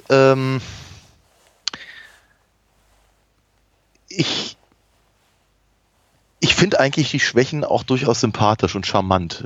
Von daher Es ist sehr, sehr selten, dass mich etwas so sehr ärgert, dass ich raushaben wollen würde. Am ehesten noch, glaube ich, die Verschlimmbesserungen aus dem ersten Star Wars Film. Aber das gibt's ja glücklicherweise. Nee, und ich bin da persönlich echt überfragt. Ich glaube, ich rede lieber drüber. Das und das hat nicht funktioniert oder das war vielleicht eine gute Idee, aber da hätten sie was anders machen können oder warum funktioniert das jetzt hier nicht so? Oder davon gibt es sicherlich viele Kleinigkeiten, aber ich finde es so schwierig zu beantworten, eine Frage, weil wir auch immer gerne darauf hinweisen, dass es schlechter Stil ist, über Filme zu reden, die es nicht gibt. Ja. Wäre das nicht viel besser gewesen, wenn das und das passiert wäre, statt dem und dem? Und wenn die Figur nicht von dem Hauptdarsteller gespielt worden wäre, sondern von einem anderen Schauspieler. Und es ist für mich eben schlechter Stil, so Filme zu kritisieren. Und ich glaube, es ist ähnlich auch schlecht zu sagen, ja, der Film ist ganz toll, aber das ist... ich glaube, zu sagen, einfach ein Ende hat mir nicht gefallen, ja, wie von einem Stephen King Buch, aber der Weg dahin, das hatten wir eben auch vorhin schon bei Serien, war einfach sehr, sehr lohnend, aber die letzten 50 Seiten waren einfach Käse, ist nochmal was anderes. Natürlich. Da kann man auch mit der Post-Production nichts dran ändern. Ich glaube, was André wissen will, ist ein bisschen einfach vielleicht mit Computertricks oder dass man vielleicht sagt, man tauscht einen Score aus zum Beispiel, weil die Filmmusik schlecht ist. Ja, oder halt im Schnitt. Also eins ist mir gerade spontan eingefallen. Das Einzige, was ich an den Zurück in die Zukunft-Filmen ändern würde, wenn ich die Möglichkeit hätte und ich sag mal auch genug Material hätte, also Bildmaterial oder so, um das vielleicht zu ergänzen, um einfach die Story ein bisschen anzupassen. Ich würde aus Teil 2 und 3 das mit der feigen Sau schicken. Ja. Würde ich rausnehmen. Sehr gut. Nicht, dass die Filme nicht funktionieren auf ihre ganz eigene Art und Weise und die bauen halt sehr darauf auf und so, von daher es könnte etwas komplex werden, aber da es halt im ersten Film nicht eine einzige Andeutung auf diesen Charaktermakel von Marty gibt, würde ich gerne wissen, wie sie sich wie sie ihre Story angelegt hätten, wenn das eben nicht wie zur fixen Idee geworden ist in den paar Jahren zwischen den beiden ersten Filmen. Ja. André fragt doch zuletzt, kurze persönliche Einschätzung, wie wird sich euer cinephiles Leben, vor allem kinobezogen, wohl in den Zeiten nach Corona ändern? Ui. Hm. Ich habe dazu nicht viel zu sagen, außer hoffentlich gar nicht. Also und dass ich vielleicht einfach der Erfahrung des Kinogehens, des gemeinsamen Filmguckens eine noch größere Wertschätzung entgegenbringe, das mit Sicherheit in den ersten Wochen, Monaten, vielleicht sogar Jahren. Ich frage mich eben, wie lange die anhält oder ob wir vielleicht als gesellschaftliches Kollektiv irgendwann sagen so, was war da noch mal? Eine Pandemie? Eine globale Pandemie. Was? Habe ich schon wieder vergessen. Ja. Man kann den Eindruck ja jetzt schon haben. Ehrlicherweise, ich war nie so ein großer, also, seitdem ich aus der Uni raus bin, bin ich kein großer Kinogänger mehr. Ja. Das liegt aber auch ganz stark daran, also nicht nur die Verfügbarkeit der Sachen, sondern auch, ich halte es da so ein bisschen mit Randall aus Clerks. I hate people, but I love gatherings. Isn't it ironic? Ich bin einfach ungern in großen Menschenmassen, aber ich brauche Publikum, was echt seltsam ist. Und von daher weiß ich gar nicht so genau, was meine eigene Kinoerfahrung im Publikum halt angeht. Aber ich weiß, dass zum Beispiel ganz, ganz dringend sich meine Kinoerfahrung als Teil von Rocky Horror massiv ändern wird. Ja. Also wenn das in diesem Jahr überhaupt noch stattfindet, dann vermute ich vor deutlich kleinerem Publikum mit deutlich mehr Abstand zwischen den Leuten. Wie dann da eine Stimmung aufkommt, kann ich mir noch nicht so richtig vorstellen. Und was so mit, keine Ahnung, Toilettenpapier werfen ist oder wie, keine Ahnung, Trillerpfeifen, die durch die Gegend gescheuert werden und so. Und ich weiß es nicht. Ich habe keine Ahnung, aber könnte sehr interessant werden. Vielleicht muss man sich da einfach an der Stelle auch ein bisschen auf die neueren Gegebenheiten dann einstellen. Vielleicht, sagen wir mal, die Dinge, die vielleicht etwas, sagen wir mal, etwas weniger hygienisch sind, dann eben auch auf ein Mindestmaß reduzieren. Ja. Also ich kann jetzt schon mal feststellen, daran werde ich mich auch halten, daran wird sich nichts ändern. Ich werde nicht zur ersten Gruppe der Menschen gehören, die nach Kinosaalöffnung wieder ins Kino strömen und sagen, so, jetzt will ich es aber wissen, ich kann es nicht erwarten, ich muss mir Filme im Kino angucken. Und es ist egal, wie sehr ich mich drauf freue. Selbst wenn es der neue Bond ist, ich werde erstmal abwarten. Ja. Ich werde erstmal die Vorhut loswandern lassen. Die soll in die Kinoseele gehen und sich irgendwie durch die Klimaanlage verbreitete Aerosole vielleicht erstmal anstecken oder eben nicht. Ich hoffe eben nicht. Keiner kommt dabei zu Schaden. Und wenn die alle einen Monat lang unbeschadet in Kinoseelen sitzen, dann denke ich mal drüber nach. Aber so oder so. Ich genieße das Thema mit großer Vorsicht und wir haben ja zum Glück mittlerweile einfach die technologischen Möglichkeiten, noch anderweitig gut Filme genießen zu können. Also. Ja. Dazu später auch noch eine Frage. Erstmal Tobias Sunderdiek aus Osnabrück, den kann man auch mit vollem Namen nennen, weil der ist Journalist und lieber Freund unseres Hauses und der fragt, war einer von euch schon mal in einem echten, leider ja heute nicht mehr existenten Bahnhofskino, also mit entsprechendem Programm? kann ich beantworten mit ja, Klammer auf, nein. Weil ich war in den Bahnhofslichtspielen in Kassel schon einige Male, aber eben nur nach ihrer Wiedereröffnung in den 90er Jahren im Rahmen einer Dokumenta 92 oder 97, ich weiß es nicht mehr, eben als quasi Arthouse-Kino. Ja, okay. Wunderbarer Saal, wunderbares Ding, einfach auch ausstattungstechnisch wunderbar restauriert, ganz geschmackvoll, aber ich habe leider nie die Josephine Mutzenbacher drin gesehen, was ich sehr bedauere. Ja, total. Ja. Ich habe zwei... Ich bin auch zu jung, einfach. Ja, also. Ja klar. Aber ich hab zwei Anekdoten. Die eine habe ich, glaube ich, auch schon mal zum Besten gegeben. Es war ein Kino in St. Peter-Ording. Das war nicht am Bahnhof, aber es funktionierte halt verhältnismäßig ähnlich. Das ist halt ein relativ schlauchartiges Kino mit so kleinen Tischen und Lampen, und dann hast du angemacht, dann kam einer von hinten und hat dir irgendwie Getränke gebracht oder sowas. Und ich habe da Batman Forever gesehen. Also von daher nein, also auch mit dem entsprechenden Programm nicht. Und das war eben auch kein Bahnhofskino in dem Sinne, aber es war halt ein altes Kino, das eben noch entsprechend ähnlich funktionierte. Ansonsten war natürlich zu meiner Zeit das Bahnhofskino auch eben nicht mehr existent.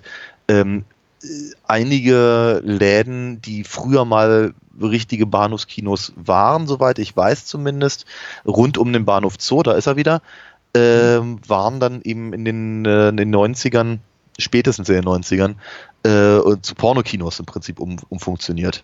Ja. Der Unterschied ist ja auch noch relativ gering, nur dass man halt bei der Mutzenbacher, sagen wir, deutlich weniger sieht als in dem anderen Film Dingens.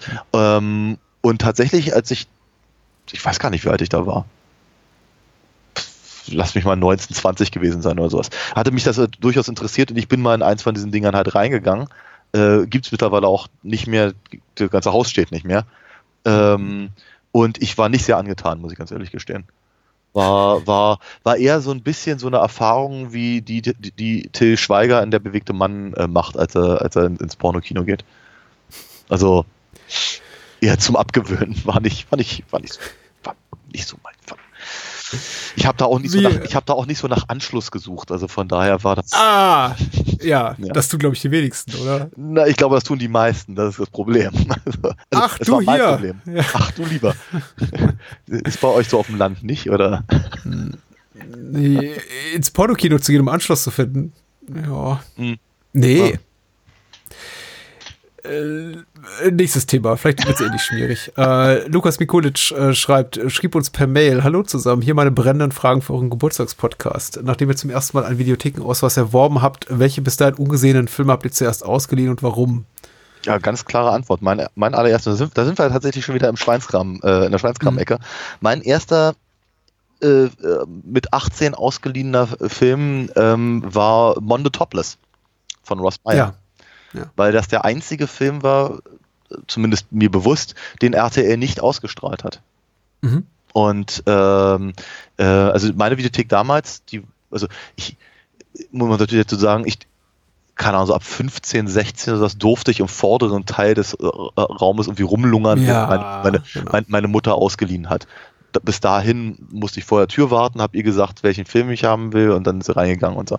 Aber zu dem Zeitpunkt durfte ich da dann halt schon, sagen wir mal, zumindest stehen, wenn auch mich nicht halt irgendwie weiter großartig in dem Raum bewegen.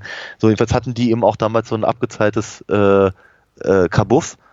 Nicht mit einer Tür oder irgendwelchen Ketten, also so hier, wie heißen die denn, so eine Gelanden oder sowas. Aber sie hatten, sagen wir mal, die weniger drastischen Sachen, möchte ich sagen, hatten sie so in so einer Billigregal so quasi direkt hinterm Eingang, sodass du nicht dran vorbeigucken konntest auf die richtigen Pornofilme. Und ja. Bei den weniger schmierigen Sachen waren dann halt, die Nightmare on Elm Street Filme. Ja? Oder keine Ahnung, sagen wir mal, ja, eben zum Beispiel Russ Meyer oder Tinto Brass oder sowas in der Richtung. Ne?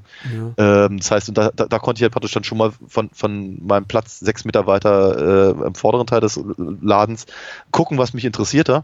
Und ich sah halt den Russ Meyer-Film, dachte mir, ups, den kenne ich auch gar nicht, den will ich mir mal angucken, wenn ich darf. Und ich habe es sofort umgesetzt. Ja, ja. Ich glaube, meine Erfahrung ist da relativ ähnlich. Auch die Filmtitel sind relativ ähnlich. Natürlich, genau wie du, gab es ja diese zweistufige Erfahrung. Erstmal, klar, Videothekenausweis mit 16 und dann hat nur im vorderen Bereich sein dürfen, also im jugendfreien Bereich und sich dann eben was mitnehmen können. Das war jetzt weniger Gewinn bringt. Da habe ich auch schon spannende Sachen mitgenommen, die ich einfach im Kino verpasst habe oder im Fernsehen verpasst habe. Also für mich damals spannende Sachen. Aber wirklich spannend wurde es eben erst, als ich 18 war. Und dann...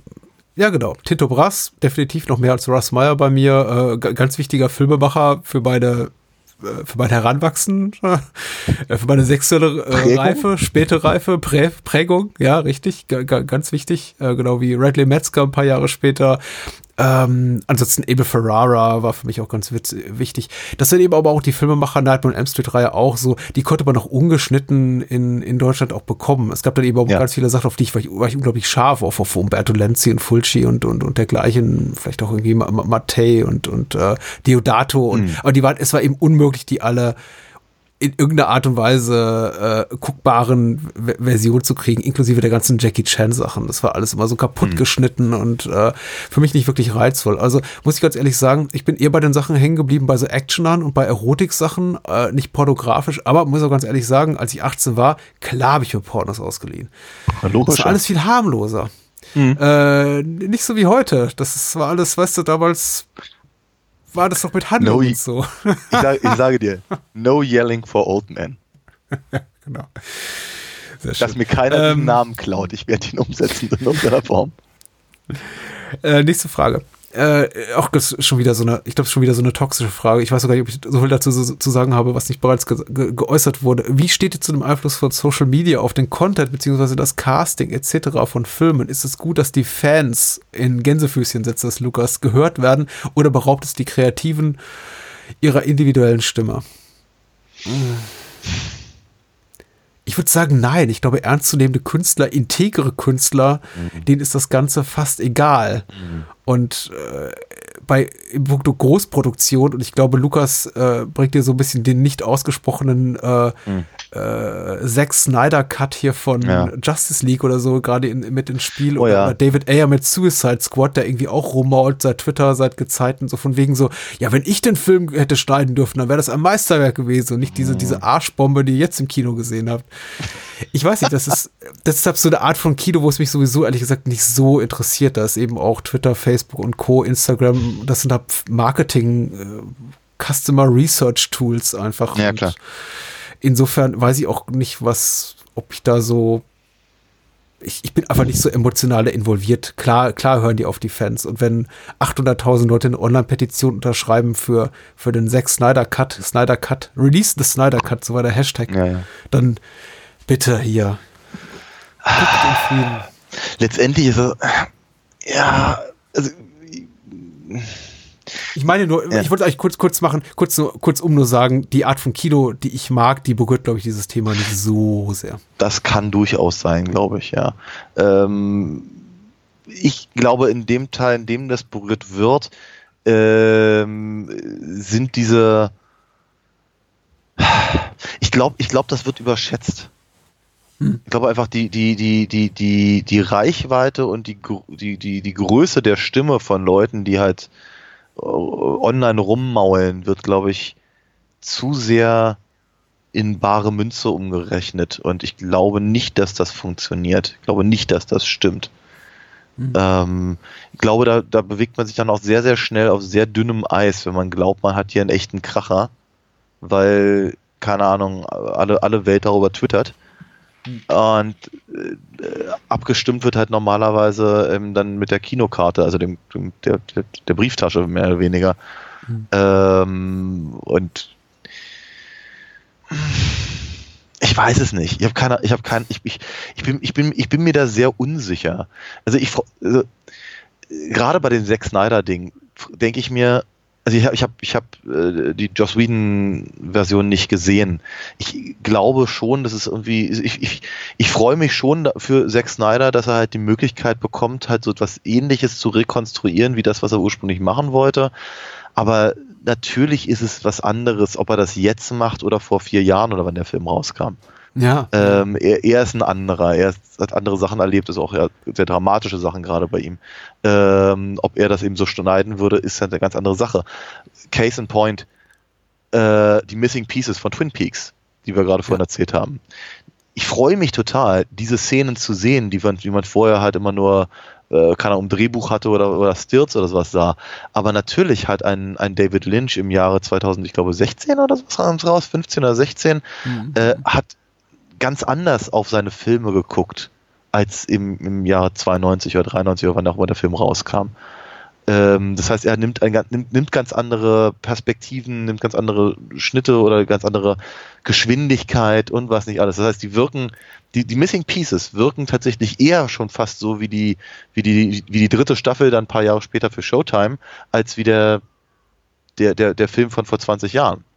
Ja. Also von daher, ja, zweischneidiges Schwert. Oder auch hier, was ich, ich meine, ist ja nicht so, als hätten sie das nicht schon mal gemacht, ne? Der Donner-Cut von Superman 2. Mhm. Ich finde den ja gut. Ich finde den von Richard Lester aber nicht schlechter. Ich finde es interessant, dass es, obwohl über weite Strecken nicht nur die gleiche Handlung ist, sondern ja auch teilweise zumindest die gleichen Szenen und auch ähnliche,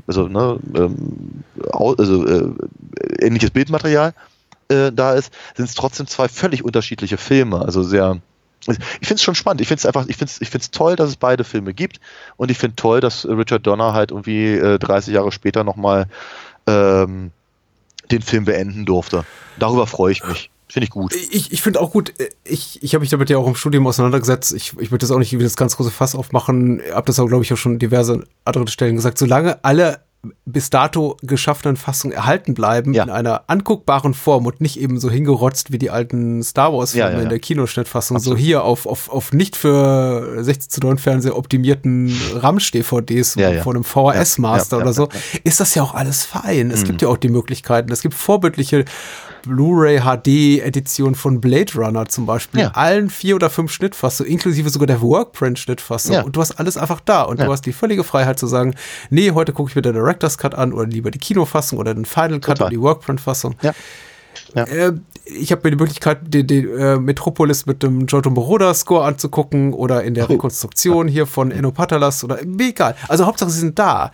Ich möchte eben bloß, dass die eine Version für die andere verschwindet. Bei dem Snyder-Cut ist mir eben noch eingefallen, was mich daran stört. Die Leute sollen machen, was sie wollen. Mich interessieren diese Filme nicht. Aber was mich daran stört, ist, dass eben die Annahme besteht, es gibt sowas wie einen Snyder-Cut. Den gibt's eben nicht. Der hat den Film nie fertiggestellt. Richtig, ja. Deswegen ist auf dieses Hashtag Release the Snyder-Cut irgendwie so blödsinnig. Ist es ja auch. Als ob das einzufordern ist Schwachsinn. Ja. Es gibt diesen Film einfach nicht.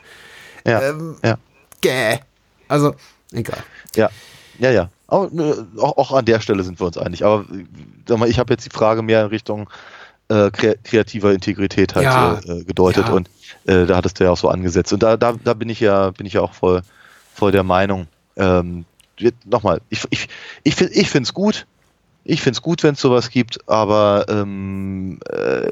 ich bin mir zum Beispiel überhaupt nicht sicher, ob, also auch, wenn wir schon mal bei solchen Filmen sind, was sie halt mit James Gunn gemacht haben, ist zum Beispiel, ist ja die Kehrseite der Medaille.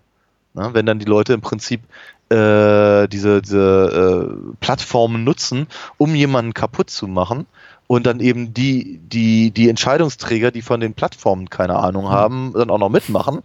Ich meine, nun ist es ja glücklicherweise für ihn gut ausgegangen, aber deswegen sage ich, ich glaube, die wenigsten können halt tatsächlich diese sozialen Medien überhaupt einschätzen. Sie wollen sie gerne, genauso wie du es gesagt hast, als Marketing oder benutzen, aber ich glaube, so weit sind wir noch gar nicht. Ich glaube, das geht nach hinten los.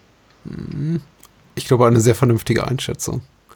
Aber Stichwort Kreativität. Du bist auch ein Kreativer und vielleicht hast du es heute schon mal erwähnt. Du hast eine Comic-Reihe namens Alina Fox. Und jetzt noch was ganz Besonderes. Man kann die ganz besondere Form kaufen. Ja, aber wo? Man kann sie kaufen auf alinafox.de. Das ist die Webseite dazu. Ja, du hast natürlich völlig recht. Ich habe es ein paar Mal erwähnt. Ich werde auch nicht müde. Es ist auch etwas, was mich halt momentan sehr, sehr stark umtreibt. Ich arbeite halt ganz, ganz viel momentan daran. Im Prinzip habe ich gleichzeitig hier 4 Hefte, mit denen ich irgendwie gerade jongliere, um sie alle fertig zu machen. Weil nämlich neulich ist ja der erste Sammelband rausgekommen mit den ersten 5 Heften und ich kriege schon Fragen nach dem zweiten Sammelband und ich möchte ihn auch gerne nachreichen, aber dazu brauche ich natürlich erstmal genug Material, damit halt dann die Wartezeit auf den dritten Sammelband nicht zu lang ist. So, und in der Regel schaffe ich halt 2-3 Seiten in der Woche und entsprechend kann ich dann damit ein bisschen planen. Aber was natürlich sehr, sehr hilft, damit ich überhaupt weiter arbeiten kann, ist halt die Unterstützung von meinen Lesern, also natürlich auch in dem Fall unseren Hörern, weil wenn eben der Sammelband natürlich, beziehungsweise die Einzelhefte eben nicht unbedingt verkauft werden, habe ich natürlich auch keine Möglichkeit, weiter an Comics zu arbeiten. Das ist quasi, das bedingt sich so ein bisschen. Ja, das ist so. Und ja, das heißt also, wenn es da draußen Leute gibt, die sagen, ja, ich warte mal, bis alles raus ist, ja, dann warten sie bis zum St. Nimmerleinstag, weil es wird nie alles raus sein, wenn der Rest eben bis dahin nicht auch mal verkauft wird. Genau. Also von daher, auf alinafox.de kann man halt so ein paar Sachen lesen über meine Figuren. Ich müsste an der Stelle auch ehrlicherweise mal wieder ein bisschen weiterarbeiten. Ist ein bisschen stiefmütterlich jetzt gerade aufgrund der anderen Sachen. Aber den Sammelband oder die Einzelhefte bestellen über den Shop. Ich würde mich sehr darüber freuen. Ja, wir sind ja auch nicht hier, um gute Webseiten zu basteln. Ich meine, auch bahnhofskino.com bräuchte ja mal eine dringende Überarbeitung. Aber ich glaube, das, worauf es ankommt, findet man eben bei dir tatsächlich Comics und Hörspiele zum Bestellen und bei mir eben Möglichkeiten, tatsächlich unser ganzes Archiv zu durchgraben und auch diesen Podcast finanziell zu unterstützen. Ich weiß nicht so oft drauf hin, aber genauso gerne gesehen sind natürlich auch einfach nette iTunes-Rezensionen. Ja. Oder ein paar Sternchen hier oder da. Oder folgt uns bei Stitcher oder Deezer und gebt uns einfach ein paar Sternchen. Empfehlt uns euren Freunden. Wenn ihr sagt, ja, okay, ich möchte aber auch gerne den einen oder anderen Taler loswerden, dann gibt es Spendenmöglichkeiten unter bahnhofskino.com. Da findet man eben Links zu unserer Patreon-Steady-Kampagne, über die es eben auch sehr viel Bonusmaterial zu hören gibt. Und man kann eben auch unser Archiv abrufen, das eben teilweise auch hinter einer Paywall liegt. Die alten Episoden, die eben klingen nach Hallenbad, die Daniel vorhin erwähnte. Jede Menge anderes Zeug, andere Goodies. Kollabo-Buch, auch schon erwähnt heute Abend, glaube ich, kann man nachkaufen unter dem Kollabo-Reiter auf bahnhofskino.com. Wer denn möchte, es gibt noch ein paar Restexemplare. Was ich sehr cool finde, dass du das mit eingebaut hast. Ich finde, da gehört es auch hin. Ja, es gibt, wie gesagt, Startdex-Goodies, die sind da nicht verfügbar, weil, also ich meine, die persönliche Danksagung, das ist einfach, das gilt für die Leute, die gesagt haben von Anfang an, ja, ich bin dabei. Aber wenn jemand sagt, okay, hier, ich habe noch 52 Kopien übrig der Erstauflage, quasi, die sind vorbestellt, dann die liegen hier rum zum Bestellen. Und irgendwann sind sie weg. Also einfach mal gucken. Genau. Finde ich gut. Wir haben noch so viele Fragen. Müssen wir ein bisschen Tempo machen. Oder auch nicht. Ein anderer Max, Mixmax 0095. Ich hoffe, ich spreche das richtig aus. Ed davor schreibt bei Twitter, auch ein lieber Freund unseres Hauses. Wie schätzt die Situation im Film-Podcast-Bereich ein? Vermitteln viele wirklich noch Wissenswertes oder entwickelt sich das eher Richtung Plausch? Was sind denn eure Kriterien, beziehungsweise was macht für euch einen Film-Podcast wirklich gut? Viel Trivia, beziehungsweise Hintergrundwissen oder Anekdoten? Jetzt sag mal, wie viele Film-Podcasts hörst du überhaupt? Ich möchte mal so sagen, es strebt gegen 0.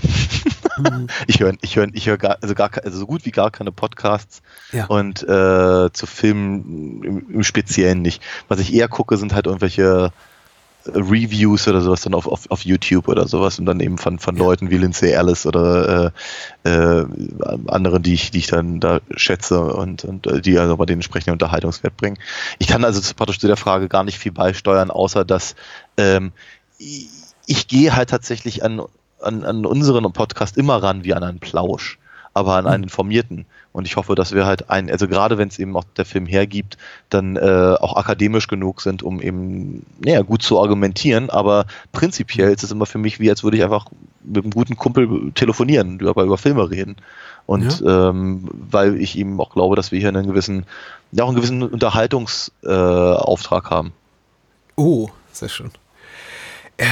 Ich kann die Frage wahrscheinlich auch nicht in dem Umfang beantworten, wie es Max sich vielleicht erhofft, weil ich tatsächlich auch keinen wirklich analytischen, umfassenden Blick habe auf die Film-Podcast-Landschaft. Ich höre wenige bis keine deutschsprachigen Film-Podcasts, 2, 3 wenige, und die möchte ich nicht mal namentlich nennen, weil ich glaube, sich dann viele andere ausgeschlossen fühlen würden.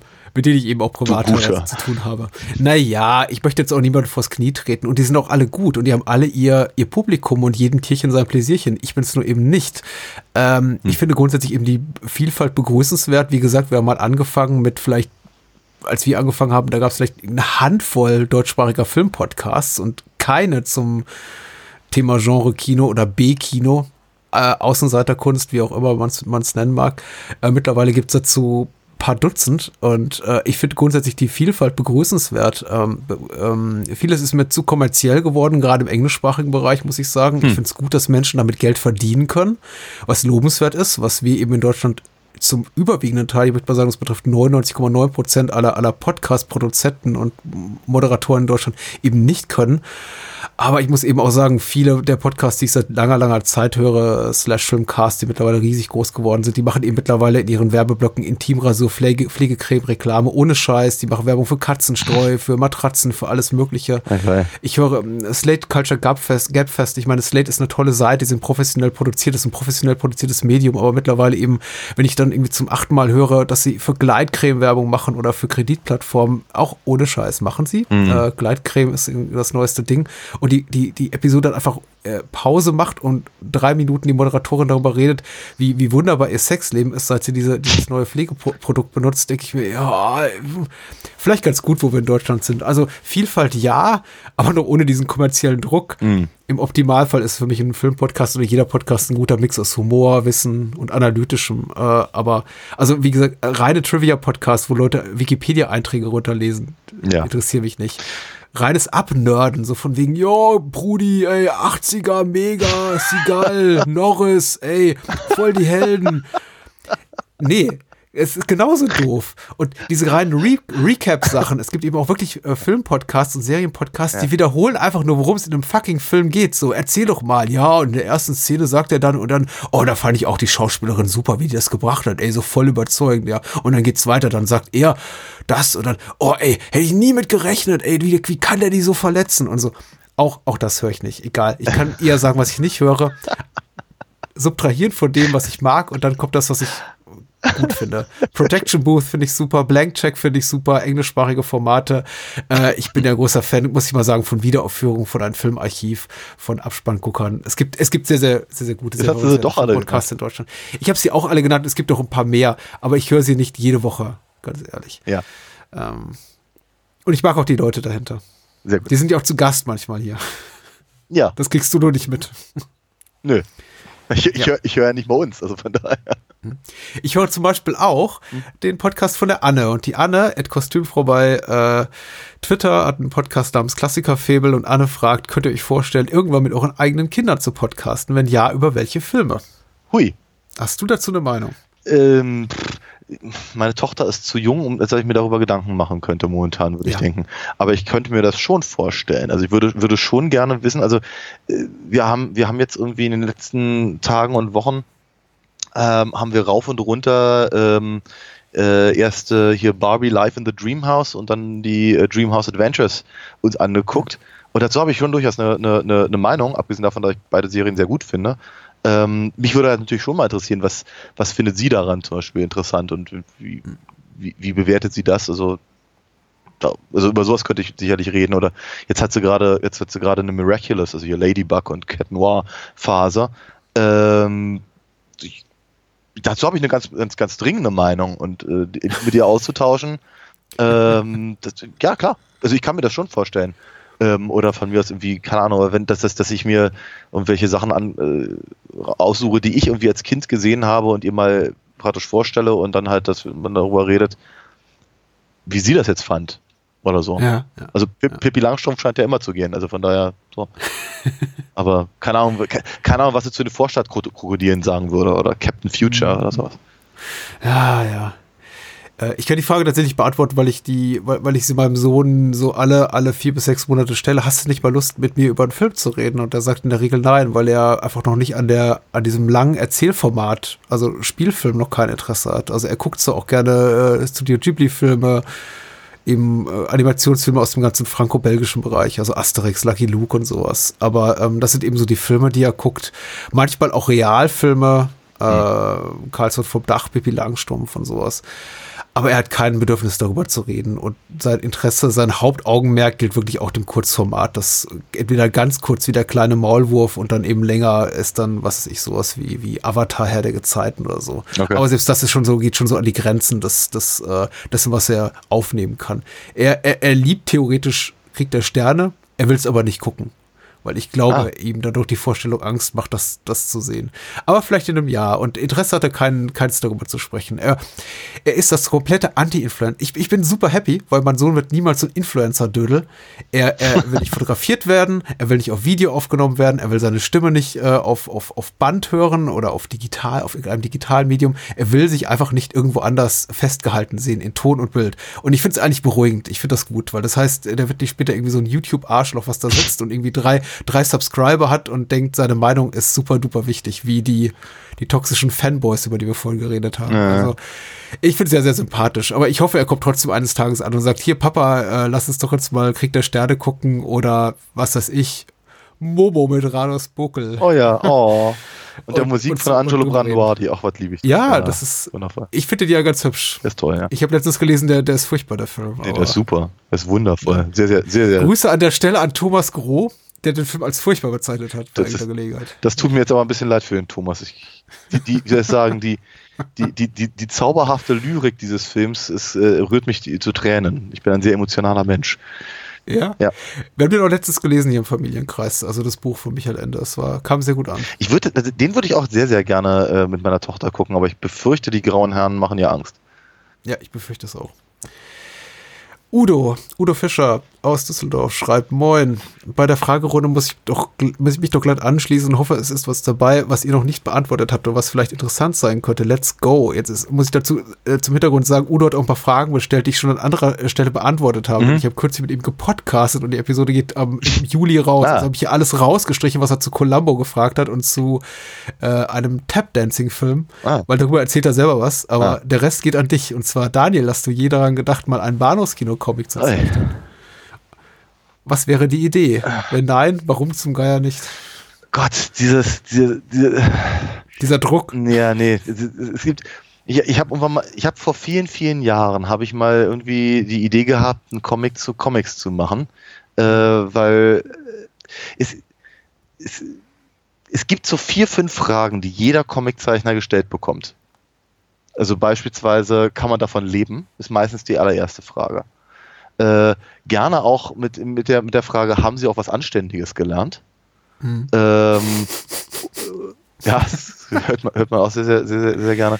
Ja, dann, keine Ahnung, kannst du auch was Schönes malen? Das kriegt mein Kollege Guido gerne mal zu hören. Oder dann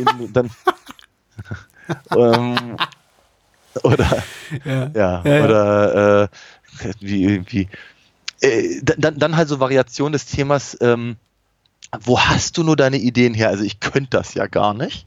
Oder aber eben das andere Extrem, ich habe da was erlebt, da musst du mal einen Comic draus machen. Alles ganz, ganz schrecklich. Und also wenn da draußen irgendwann mal jemand einen Comiczeichner trifft, je nachdem, wie ihr behandelt werden wollt, dürft ihr gerne diese Fragen stellen oder nicht. Ja. Genau, aber der Punkt ist halt der, sagen wir, auch diese Idee, halt sich genau über diese Dinge lustig zu machen, die einem halt ständig geschehen, war nicht so ergiebig, wie ich mir das vorgestellt habe. Ich mache so ungern so eine Nabelschau. Es gibt Kollegen, die haben ihre ganze Karriere darauf aufgebaut und ich finde das voll in Ordnung. Ich freue mich da über manche Sachen auch sehr und mag das durchaus ganz gerne. Ich selber habe da nicht so ein Talent für.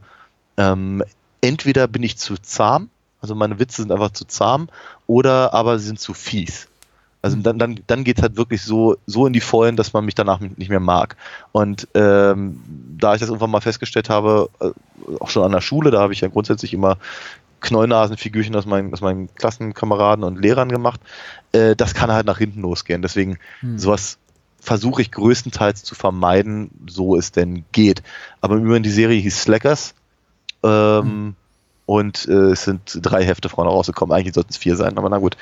Und entsprechend, ja, nee. Also ich hatte für meinen alten Arbeitgeber jetzt fast 2,5 Jahre einen kleinen Cartoon gemacht für deren Newsletter, der mir sehr viel Spaß gemacht hat.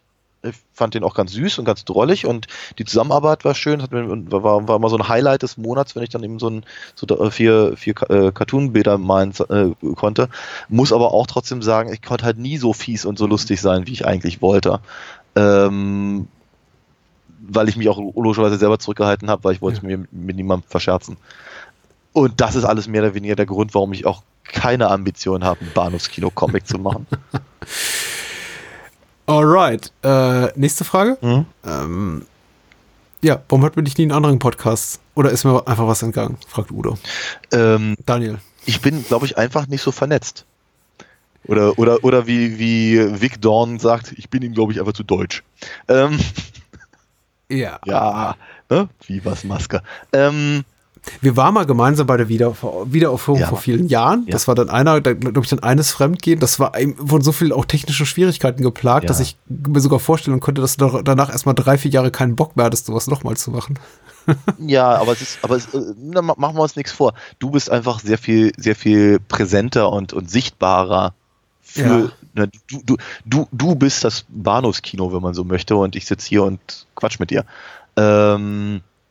Das heißt, das will ich nicht gehört haben. Das ist aber trotzdem so. Ne? Ich erinnere mich auch an die 1 oder 2 Momente, wo wir mal irgendwie zusammensaßen, irgendwie bei einer Pizza oder sowas, und dann eben liebe nette Leute da waren, die ich alle kennenlernen durfte und mich sehr gefreut habe und so und auch sofort per Facebook vernetzt habe und was nicht alles. Aber dennoch ist es halt so, mit dir redet man über Projekte. Ne? Kommst du in meine Show, komme ich in deine. Das tut man mit mir nicht, einfach auch deswegen, weil ich nicht ich bin ja nicht der Produzent, also ich bin auch nicht derjenige, der die Sachen hochlädt oder sich darum kümmert oder irgendwas schneidet oder sonst irgendwas. Also, man macht alles du. Also von daher bin ich da auch nicht böse. Ich unterhalte mich halt sehr, sehr gerne mit dir. Also von daher, wenn mich jemand fragen würde und bittet, wäre ich gern dabei, aber ich habe auch relativ viel andere Dinge zu tun. Passt schon. Ansonsten war ich natürlich sehr wohl halt noch in dem Podcast unseres lieben Freundes Finn. Wir reden über Finn im Podcast. Das wäre das nächste gewesen, was ich gesagt hätte. Ja, danke. Und da habe ich mit ihm über den Watchmen, die Watchmen-Verfilmung auch von Zack Snyder gesprochen. Ne? Ja. Sollte man reinhören. Ich habe es gemacht. Ich fand's gut. Ja. War auch ein gutes Gespräch. Hat echt Spaß gemacht. Ansonsten, ich meine, sich rar machen ist ja auch was wert. Ich versuche das ja auch so ein bisschen, also den Brückenschlag zu schaffen zwischen so viel eben raushauen, wie geht für die Zeit und das Geld, was hier zusammenbekommt, kommt über Spenden und so. Und andererseits dann eben auch nicht zu viel machen, um nicht einfach so eine Übersättigung zu schaffen, dass die Leute irgendwann sagen, jetzt ist der Patrick da auch noch zu Gast. Also insofern, auch da wähle ich ehrlich gesagt aus. Und das ist vielleicht auch der Grund, warum er mich jetzt nicht in jedem Podcast dieser Welt hört, weil tatsächlich bekomme ich, und das vielleicht auch an die Leute gerichtet, an die 3, 4, 5, 10 Menschen, die mir schon mal geschrieben haben und gefragt haben, ja, hier hast du mal Bock zu Gast zu sein und wenn du keine Zeit hast, kannst du mich an Daniel weitervermitteln. Nein, es geht eben nicht. Lebenszeit ist begrenzt und ich glaube, wir haben oft genug einfach damit zu kämpfen, 2 Filme pro Woche sauber vorzubereiten und alles darüber hinaus ist einfach schon immer mit so ein bisschen Schmerz verbunden. Also jetzt habe ich die Frage irgendwie halb für dich mit beantwortet. Das ist voll in Ordnung. Sei du mal voll mehr zu Gast. Zuletzt fragt Udo noch eine Frage, die User XYZ oder XYZ Captain Trips 1071 bei Twitter so ähnlich auch stellt. Und zwar schreibt User XYZ Streaming oder klassisches Sammeln von Blu-rays oder DVDs, und Udo formuliert das aus als: Aliens erobern die Welt. Man nennt sie die Medienfresser. Sie zermalmen und zerstören jede Art, Filme zu schauen, bis auf eine einzige, die sie nicht verdauen können. Wenn also plötzlich nur noch ein Medium da wäre, mit dem man Filme konsumieren könnte, welches wäre für euch das unverdauliche Medium, das bleiben darf, und warum? Das finde ich Medium sehr frei gefasst. DVD, Blu-ray, VS, Kino, Streaming, Free TV. Udo. Also wenn du jetzt Free TV sagst, ja, da bin ich schon überrascht. Udo malt da ein sehr schönes Bild. Ich finde tatsächlich, ich finde die Prämisse super. Ganz ehrlich, da könnte ich mir einen John Waters-Film dort vorstellen. Irgendwie konservative Medienfresser, die irgendwie Schundfilme fressen oder sowas. Und die Divine muss mit den anderen Dreamlanders irgendwie gegen sie antreten und, keine Ahnung, scheißt ihnen das UFO zu oder so. Geil. Also ich war sofort im Kino. Erzähl du mal zuerst. So. Für mich ist es relativ eindeutig, weil ich einfach die größtmögliche Verfügbarkeit an Filmen oder an Titeln, an jedweder Unterhaltung im bewegten Bild, die ich habe, Fernsehserien schließe ich da mal mit ein, die ich besitze, befindet sich auf DVD und Blu-ray. Das ist einfach so der größte Packen an Filmen, die ich mag und sofort zur Verfügung habe. Das natürlich nicht heißt, dass über Streaming zehntausende Sachen mehr zur Verfügung stehen, sofern sie dann digitalisiert sind, was eben vieles nicht ist. Ja. Vor den, sagen wir mal, 1960er Jahren. Ja. Was sehr schade ist. Aber selbst darunter befinden sich eben prozentual relativ wenige Filme, die ich auch gucken will. Und Netflix ist zwar nett, aber auf Netflix laufen mal ungefähr immer nur gerade so 2 Filme, die ich überhaupt gucken will, und der Rest ist scheiße, wenn ich nicht geschenkt gucken will. Ja. Also, und in meinem Regal befinden sich eben zum überwiegenden Teil Filme, die ich sehr gerne gucke. Also behalte ich die. Jetzt müsste ich wählen zwischen DVD und Blu-ray. Das ist bei mir ungefähr so 50-50, würde ich sagen. Ja. Da müsste ich einen Münzwurf machen. Ich würde sagen Blu-ray, weil es einfach das technisch bessere Medium ist. Mhm. Ich habe allerdings auch noch sehr, sehr, sehr viele Filme auf DVD und teilweise auch auf VS, die nicht in einer besseren Qualität verfügbar sind. Ja. Aber müsste ich eins wählen, es wäre vermutlich die Blu-ray. Super Antwort. Ich wollte die Frage, es ist eine super Antwort, gerade wenn es halt persönlich... Ich meine, Kino ist toll, aber wie schon gesagt, wir haben beide Familien, und du sagst es auch zu Recht, mir geht es ja genauso. Kino ist nicht, dass ich kann einmal, wenn ich mir Zeit mühselig freischaufle, habe ich einmal die Woche Zeit, ins Kino zu gehen. Das wären dann 52 Filme im Jahr. Das ist ein bisschen wenig für jemand, der gerne Filme guckt. Total. Ich deute die Frage mal ein kleines bisschen anders und weniger persönlich, weil wenn ich es persönlich sagen würde, dann wäre es genauso wie bei dir, und dann würde ich vermutlich auch Blu-ray sagen, einfach weil mir das Format besser gefällt. Dann müsste ich halt den ganzen anderen Kram irgendwie nachkaufen oder so, aber was auch immer. Deswegen sage ich, ich deute die Frage mal ein bisschen um und gehe eher auf tatsächlich Verfügbarkeit, mengenmäßig und ortsgebunden. Also wenn nämlich da Medienfresser unterwegs sind, dann wer sagt denn nicht, dass irgendwie keine Ahnung, noch feuerspuckende Brotdosen als nächstes um die Ecke kommen und wir alle unsere Häuser verlassen müssen, aber aufs Internet geht noch. So. Ja. Und wenn ich dann sage, okay, Streaming hat einfach die Möglichkeit, so viel mehr an Material prinzipiell zu bieten. Natürlich bieten sie nicht alles gleichzeitig an, aber wenn ich sage, ich kann überall auf die gesamte Medienbibliothek quasi zugreifen, aller Filme, die jemals entstanden sind, aller Serien und in allen Ländern, dann würde ich sagen Streaming. Ja, in diesem fiktiven Konstrukt würde ich dir wahrscheinlich zustimmen. Und zumal, ich habe jetzt gerade, ich habe in diesem Jahr angefangen mit dem Streaming, weil ich mich halt so lange dagegen gewehrt habe, quasi. Und ich sehe verschiedene Vorteile, aber ich nutze es trotzdem nicht so sehr, wie ich es nutzen könnte, wenn eben die Sachen, also eben wirklich zu jeder Zeit unbegrenzt immer verfügbar wären. In rauen Mengen. Es ist so oft so, dass ich halt irgendwie zwischen 4, 5 verschiedenen Streaming-Diensten wechsle, nur um festzustellen, dass dann die Sache, die mich wirklich interessiert, vielleicht bei einem gibt, und dann muss ich noch extra dafür zahlen. Da hört dann der Spaß für mich auf.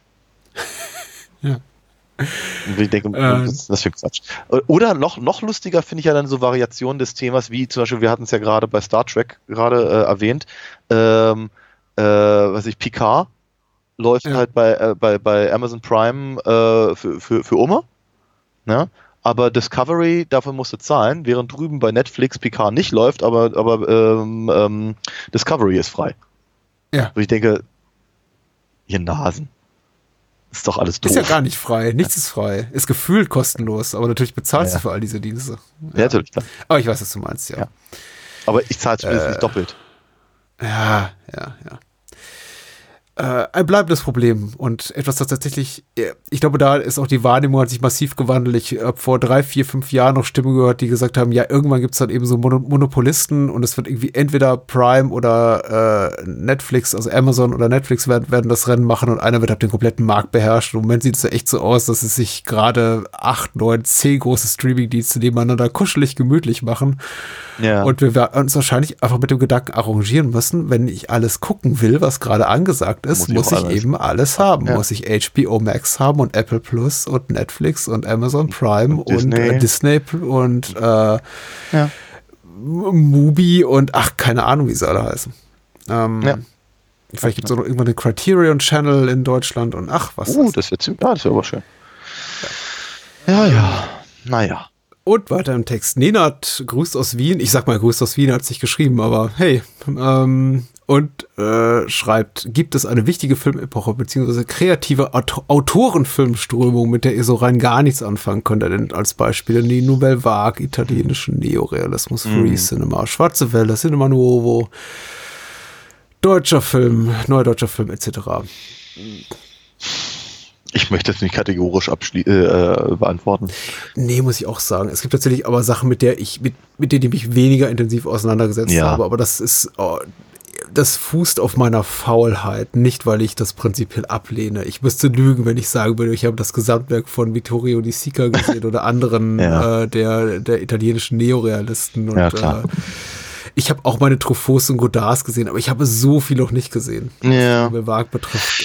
Ich habe ganze Filmemacher bisher so ausgeklammert, oder irgendwie nur so die Pflichtsachen gesehen, wie Ingmar Bergmann da, irgendwie Szenen einer Ehe, und Fanny und Alexander, Persona, Siebente Siegel, und dann war Schluss. Jungfrauenquelle habe ich noch gesehen.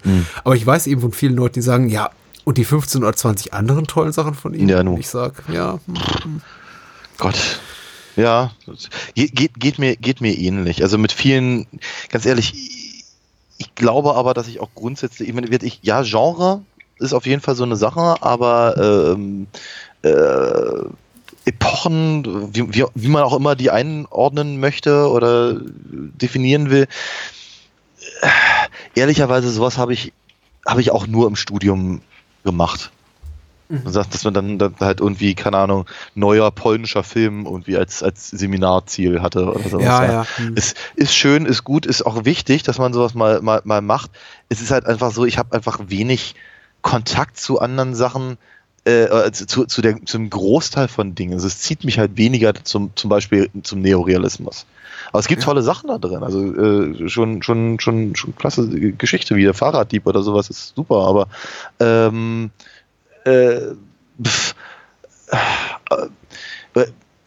keine Ahnung, Bollywood zum Beispiel, da kenne ich mich so gut wie gar nicht aus. Ich würde wahnsinnig gerne mal den einen oder anderen Bollywood-Film auch hier besprechen. Ist aber bestimmt, also könnte schwierig werden, aber ich habe ein prinzipiell großes Interesse gerade an Kino aus Bereichen, wo ich mich halt so überhaupt nicht auskenne. Von Philippinen oder sowas. Und, aber ich habe so wenig Kontaktpunkte oder Möglichkeiten. Ich bräuchte auch mal einen Tipp, wo man da reingucken kann. Aber im Sommer so, wenn ich mir was aussuchen müsste aus gerade den hier genannten Zusammenfassungen, Strömungen, wie auch immer, würde ich eher noch am ehesten sagen, mit dem neuen deutschen Film habe ich am wenigsten wirklich am Hut. Und ich vergleichsweise noch am meisten, glaube ich, von den hier genannten. Aber ich glaube, so hätte ich es auch eingeschätzt. Aber es gibt einfach so, keine Ahnung. Ich glaube, die paar Sachen, die ich von Fassbender gesehen habe, zum Beispiel, finde ich tatsächlich gut. Aber ich habe so wenig Interesse daran, die anderen Sachen zu sehen. Und keine Ahnung, bei Nosferatu schlafe ich ein. Und sind so Dinge einfach. Den Werner Herzog Nosferatu. Ja, ja, genau. Also gerade also mit Herzog selber kann ich ihm auch ganz, ganz bedingt nur was anfangen. Aber ich wäre zum Beispiel nicht abgeneigt, da tatsächlich mal tiefer einzusteigen. Weil ich glaube schon, dass es was Wichtiges ist. Also ne, das ist halt so dieser Klassiker zwischen, ja, mir sagt's wenig, aber ich kann einsehen, dass es, oder ich kann bemerken, dass es eine wichtige Sache ist. Ja, wie gesagt, aber ich möchte einfach so, glaube ich, kategorisch nichts abwatschen und dann eher sagen, ich entscheide das von Film zu Film. Ich finde, das ist eine gute Antwort. Ich wollte auch ganz schlechten Witz machen. Ich wollte sagen, Fahrraddiebe kannst du jeden Tag haben hier in Berlin. Ja, war aber gar nicht so schlecht, ja. Ja, ich glaube, der wäre besser gewesen, hätte ich ihn unmittelbar gemacht, nachdem du den Filmtitel erwähnt hast. So. Ja, sicherlich. Ja. Ja. Ach komm, mach den Witz nochmal, wenn wir uns über den ersten Pee-Wee Herman-Film unterhalten.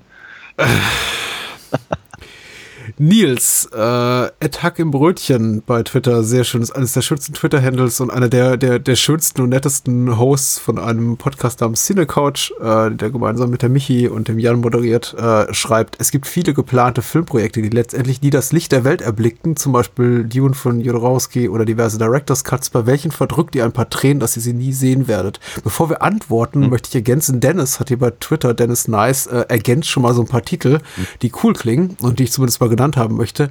Alien und andere nicht realisierte Projekte von Robert Aldrich, Heat von Walter Hill, klingt auch nicht schlecht, Comanche von Michael Mann, Mountains of Madness von Guillermo del Toro, das ist ja relativ lautstark durch die Medien gegangen in den letzten Jahren, Balzac von Sam Fuller, Chicago Loop von Nicholas Roeg, Cocaine von Rainer Werner Fassbinder, von dem ich nie was gehört habe, also von Fassbinder schon, aber nicht von seinem Cocaine-Projekt und das klingt echt gut.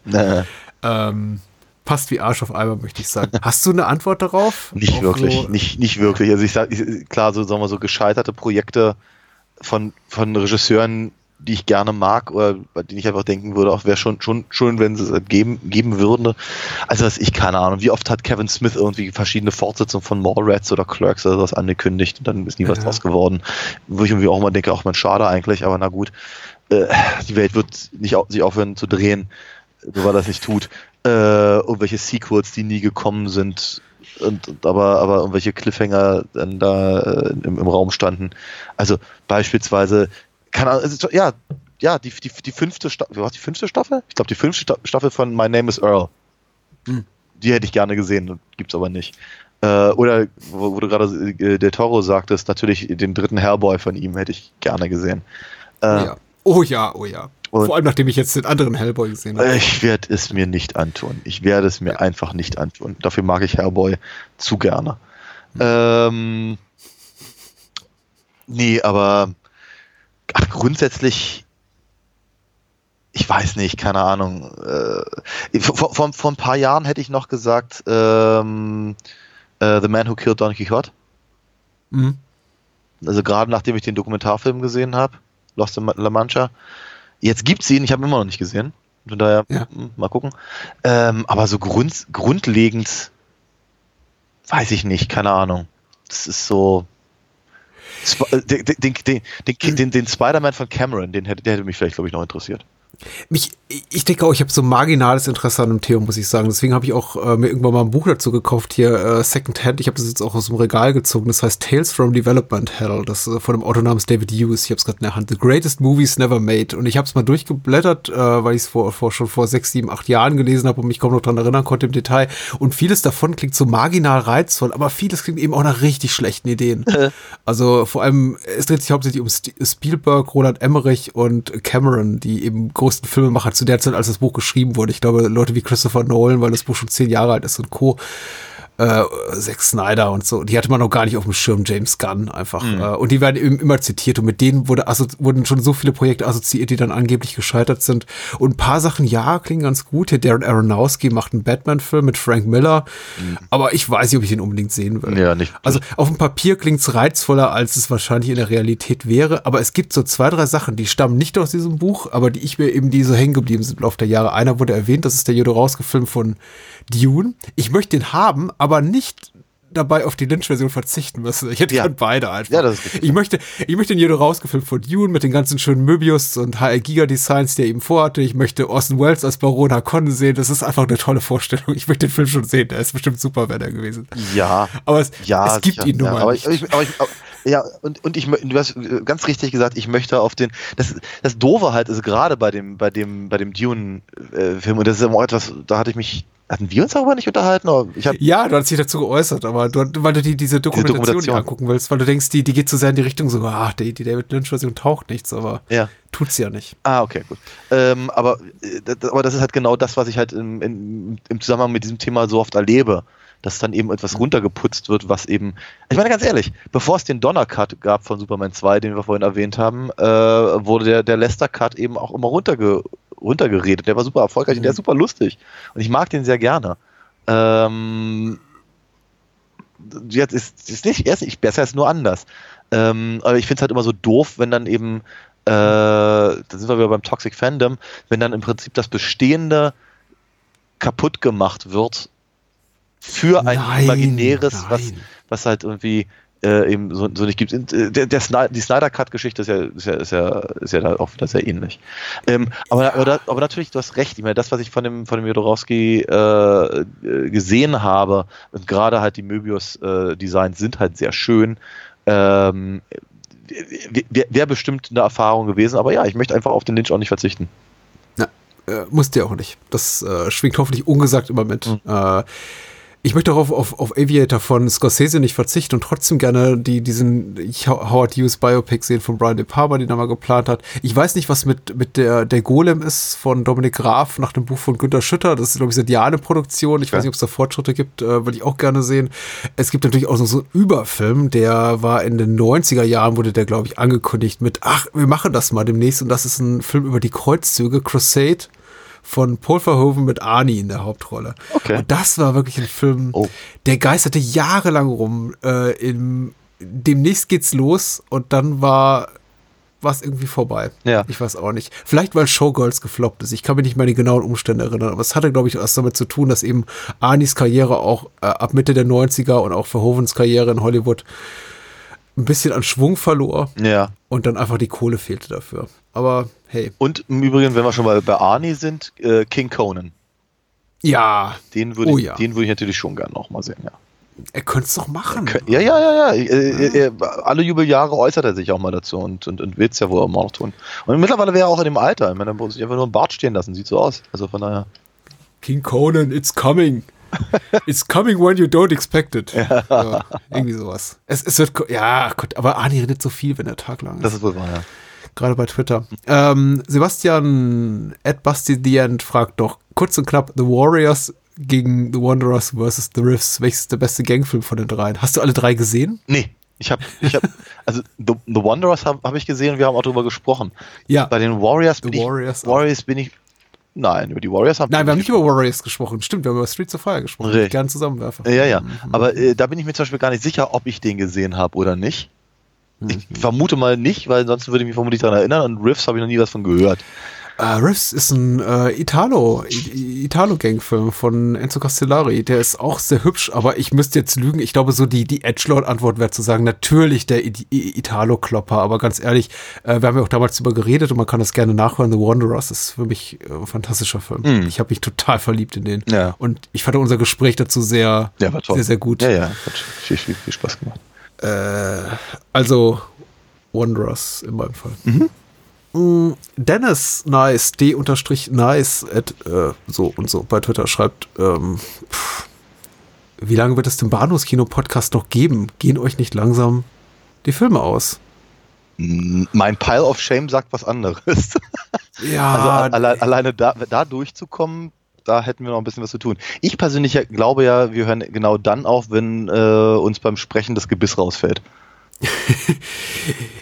Ich weiß nicht so recht, wie ich die Frage zu deuten habe. Ich habe da so ein bisschen Kritik rausgelesen, vielleicht auch in die Richtung geht, unsere Filmauswahl ist nicht mehr ganz so integer wie in den Anfangsjahren, als wir eben wirklich noch primär wirklich B-Filme gesprochen haben oder so Sachen aus der Schmuddelecke und mittlerweile eben auch öfter mal einfach so total die Mainstream-Keule rausholen. Also ich wurde tatsächlich auf die Star Wars-Sache kürzlich angesprochen. Ja.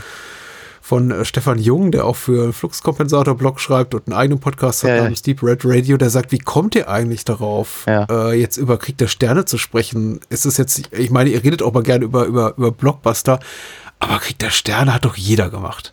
Ja. Wieso ihr jetzt auch noch? Ja, aber nicht in der Form, wie wir es gemacht haben. Ich weiß es nicht. Du meinst mit Respekt und so ein bisschen Anstand. Und das sowieso. Und über die Originalfassung, ja. Das meinte ich, ja, genau. Ja. Und auch, glaube ich, auch der, ja, die anekdotische Perspektive ist, glaube ich, nicht unwesentlich dabei. Wie lange wird es den Bahnhofskino-Podcast noch geben? Ich meine, wir haben keine Pläne, aber wir müssen jetzt eben auch, glaube ich, lügen, wenn wir sagen würden, irgendeiner von uns beiden hätte 2012 damit gerechnet, dass wir 2020 immer noch hier sitzen und sprechen. Also ich hatte schon irgendwie, ich glaube auch diese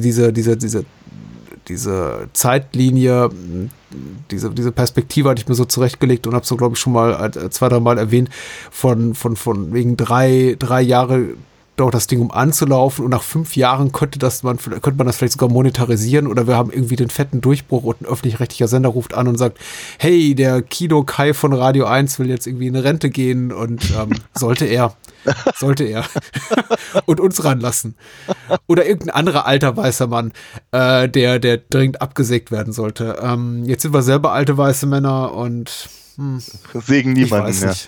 Und sägen niemand mehr ab und verdient auch immer noch kein Geld hiermit. Aber also von mir aus kann es gerne noch lange so weitergehen. Ich habe auch nicht das Gefühl, dass uns die Filmideen ausgehen. Also wer unsere Gespräche mitverfolgen konnte, und das kann zum Glück keiner, in denen wir unsere Filmauswahl treffen, weiß eben, dass wir eher am Gegenteil kranken oder unter dem Gegenteil zu leiden haben, nämlich dass wir in der Regel für die 2 Filme, über die wir sprechen, ungefähr 18 bis 20 Filmtitel verwerfen jede Woche. Ja.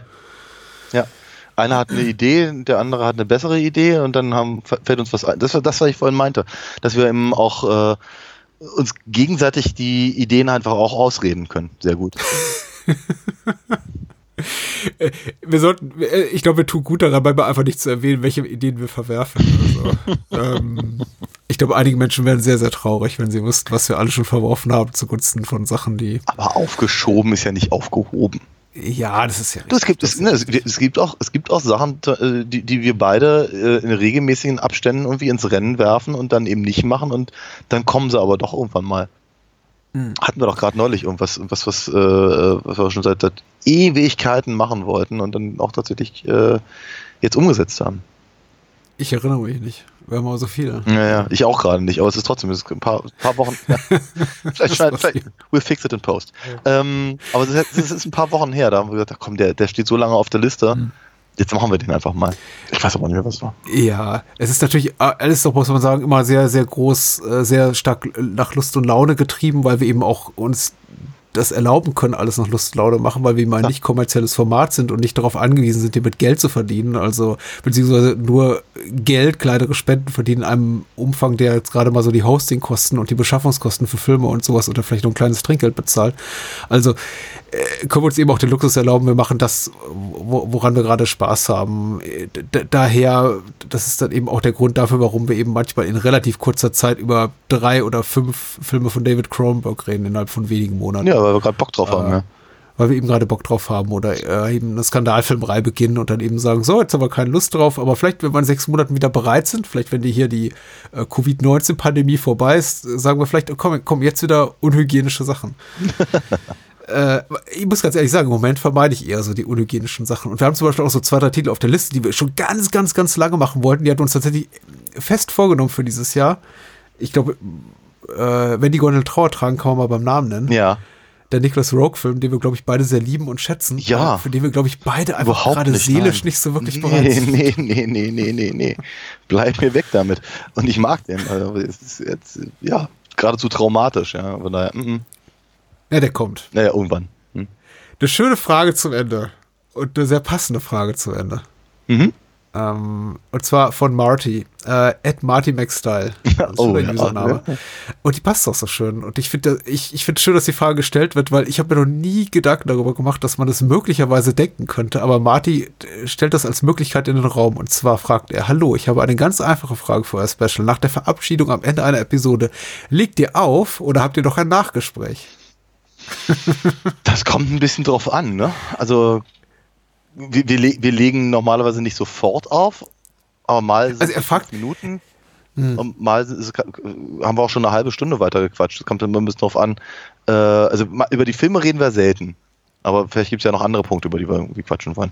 Na, ich deute die Frage so, dass wir wirklich tatsächlich, wenn wir die nächste Folge anteasern, dass wir dann sagen, und tschüss, und dann Klick. Ja, nee, das nicht. das Gespräch beenden. Nee. Das nicht wirklich. Das wäre merkwürdig, das wäre wie so ein Telefonat. Das würde ja auch voraussetzen, dass wir wahrscheinlich auch dann nicht wirklich uns warm reden, sondern tatsächlich einfach, ich klingele dich an, virtuell und digital und dann geht's sofort los. Ich sage nicht mal Hallo Daniel, du nimmst ab und ich sage Hallo und herzlich willkommen zum Bahnhofskino. Also wenn wir das, mir gefällt die Vorstellung, wir sollten das mal versuchen. Wenn wir das schaffen, dann sind wir richtig, richtig gut. Also, wir sagen, das ist doch mal ein Ziel, ne? Da kann man doch mal drüber nachdenken. Ich glaube, die ganzen Menschen, die richtig kommerziellen Erfolg haben, die machen das wahrscheinlich, weil die haben überhaupt keine Zeit für sowas, was wir machen. Nämlich meistens telefonieren wir uns zusammen und reden erstmal ein bisschen über Familie, was wir sonst noch so machen, welche Filme wir in der nächsten Woche besprechen wollen, was nicht. Welche Serie hast du geguckt? Ach so, dies und das. Genau. Und meistens geht es halt nach dem Telefonat dann auch noch ein Momentchen so weiter. Ja. Dann wünschen wir uns ein schönes Wochenende und so. Ja. Ach ja. Nein, Martin, wir legen dich auf. Alles gut. wir reden noch miteinander. Es gab Episoden und die sind sehr, sehr lange her. Ich glaube, danach hatten wir auch ein bisschen voneinander die Schnauze voll, wo wir vielleicht auch ein bisschen enttäuscht waren über die Qualität des Gesprächs oder über die Meinung des jeweils anderen. Aber ich glaube niemals in der Form, dass wir wirklich gesagt haben, weißt du, Patrick, weißt du, nein, ich habe keinen Bock mehr. Mhm. Und klick. Ja, nicht wirklich. Also ich glaube also mindestens die pure Höflichkeit hatten wir selbst in solchen Momenten, du hast natürlich völlig recht, das ist, keine Ahnung, 6 Jahre her oder 7. Runaway Train. Ja, Cabin in the Woods. Ja. Das war so ein sehr einschneidendes Erlebnis. Genau, nee, aber zumindest so viel Professionalität sollte man uns schon zugestehen, dass wir dann wenigstens noch sagen, okay, was machen wir nächste Woche und so. Und ja. Hab einen schönen. Bis dann. Professionalität. Ja. Mit 3S.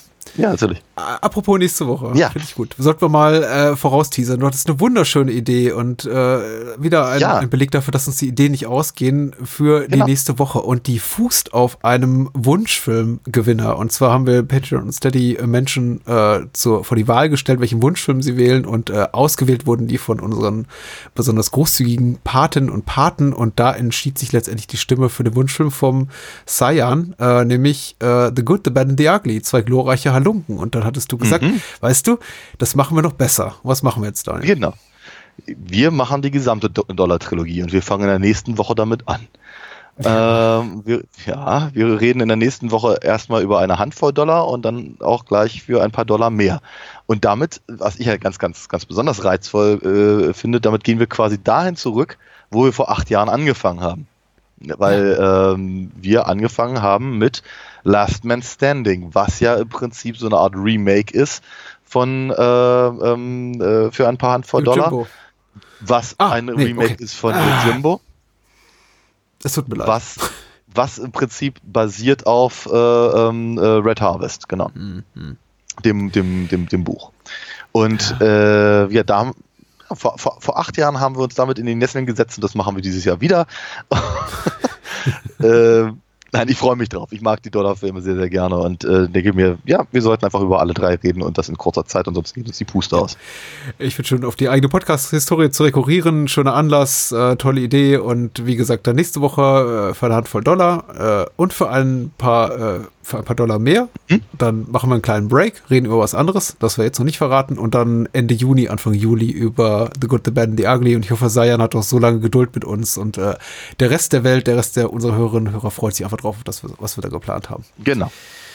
Coole Sache. Ja. Lange Episode. Hat mir aber sehr viel Spaß gemacht. Vielen lieben Dank für die Fragen. Ich danke auch. Das ist ja auch eine Art der Wertschätzung und vielen lieben Dank an alle Menschen, die uns unterstützen, die Daniels Comics kaufen. Auch ganz herzlichen Dank an Frank, unseren neuesten Patreon und Steady-Unterstützer, und auch an all die Menschen, die uns eben auch Wertschätzung entgegentragen durch einfach Zusendung der Fragen. Das zeugt ja auch von echtem Interesse. Mhm. Genau. An unserem Tun so jenseits des Filme-Palavans. Ja. Selbst die Scherzfragen zeugen von echtem Interesse, weil da glaubt man auf. Ja, wo liegt denn nun Dingenskirchen? Ja, gleich neben hast du nicht gesehen. Weißt du doch. Sag mal. Natürlich. Hab ich doch schon mal gesagt. Aber nein, also zumindest unsere Humorebene ist getroffen. Das finde ich gut. Ja. Das finde ich rattendoll. Das alleine habe ich nur für Finn gesagt da draußen. Ich leg dann jetzt einfach auf, ne? Ja, jetzt.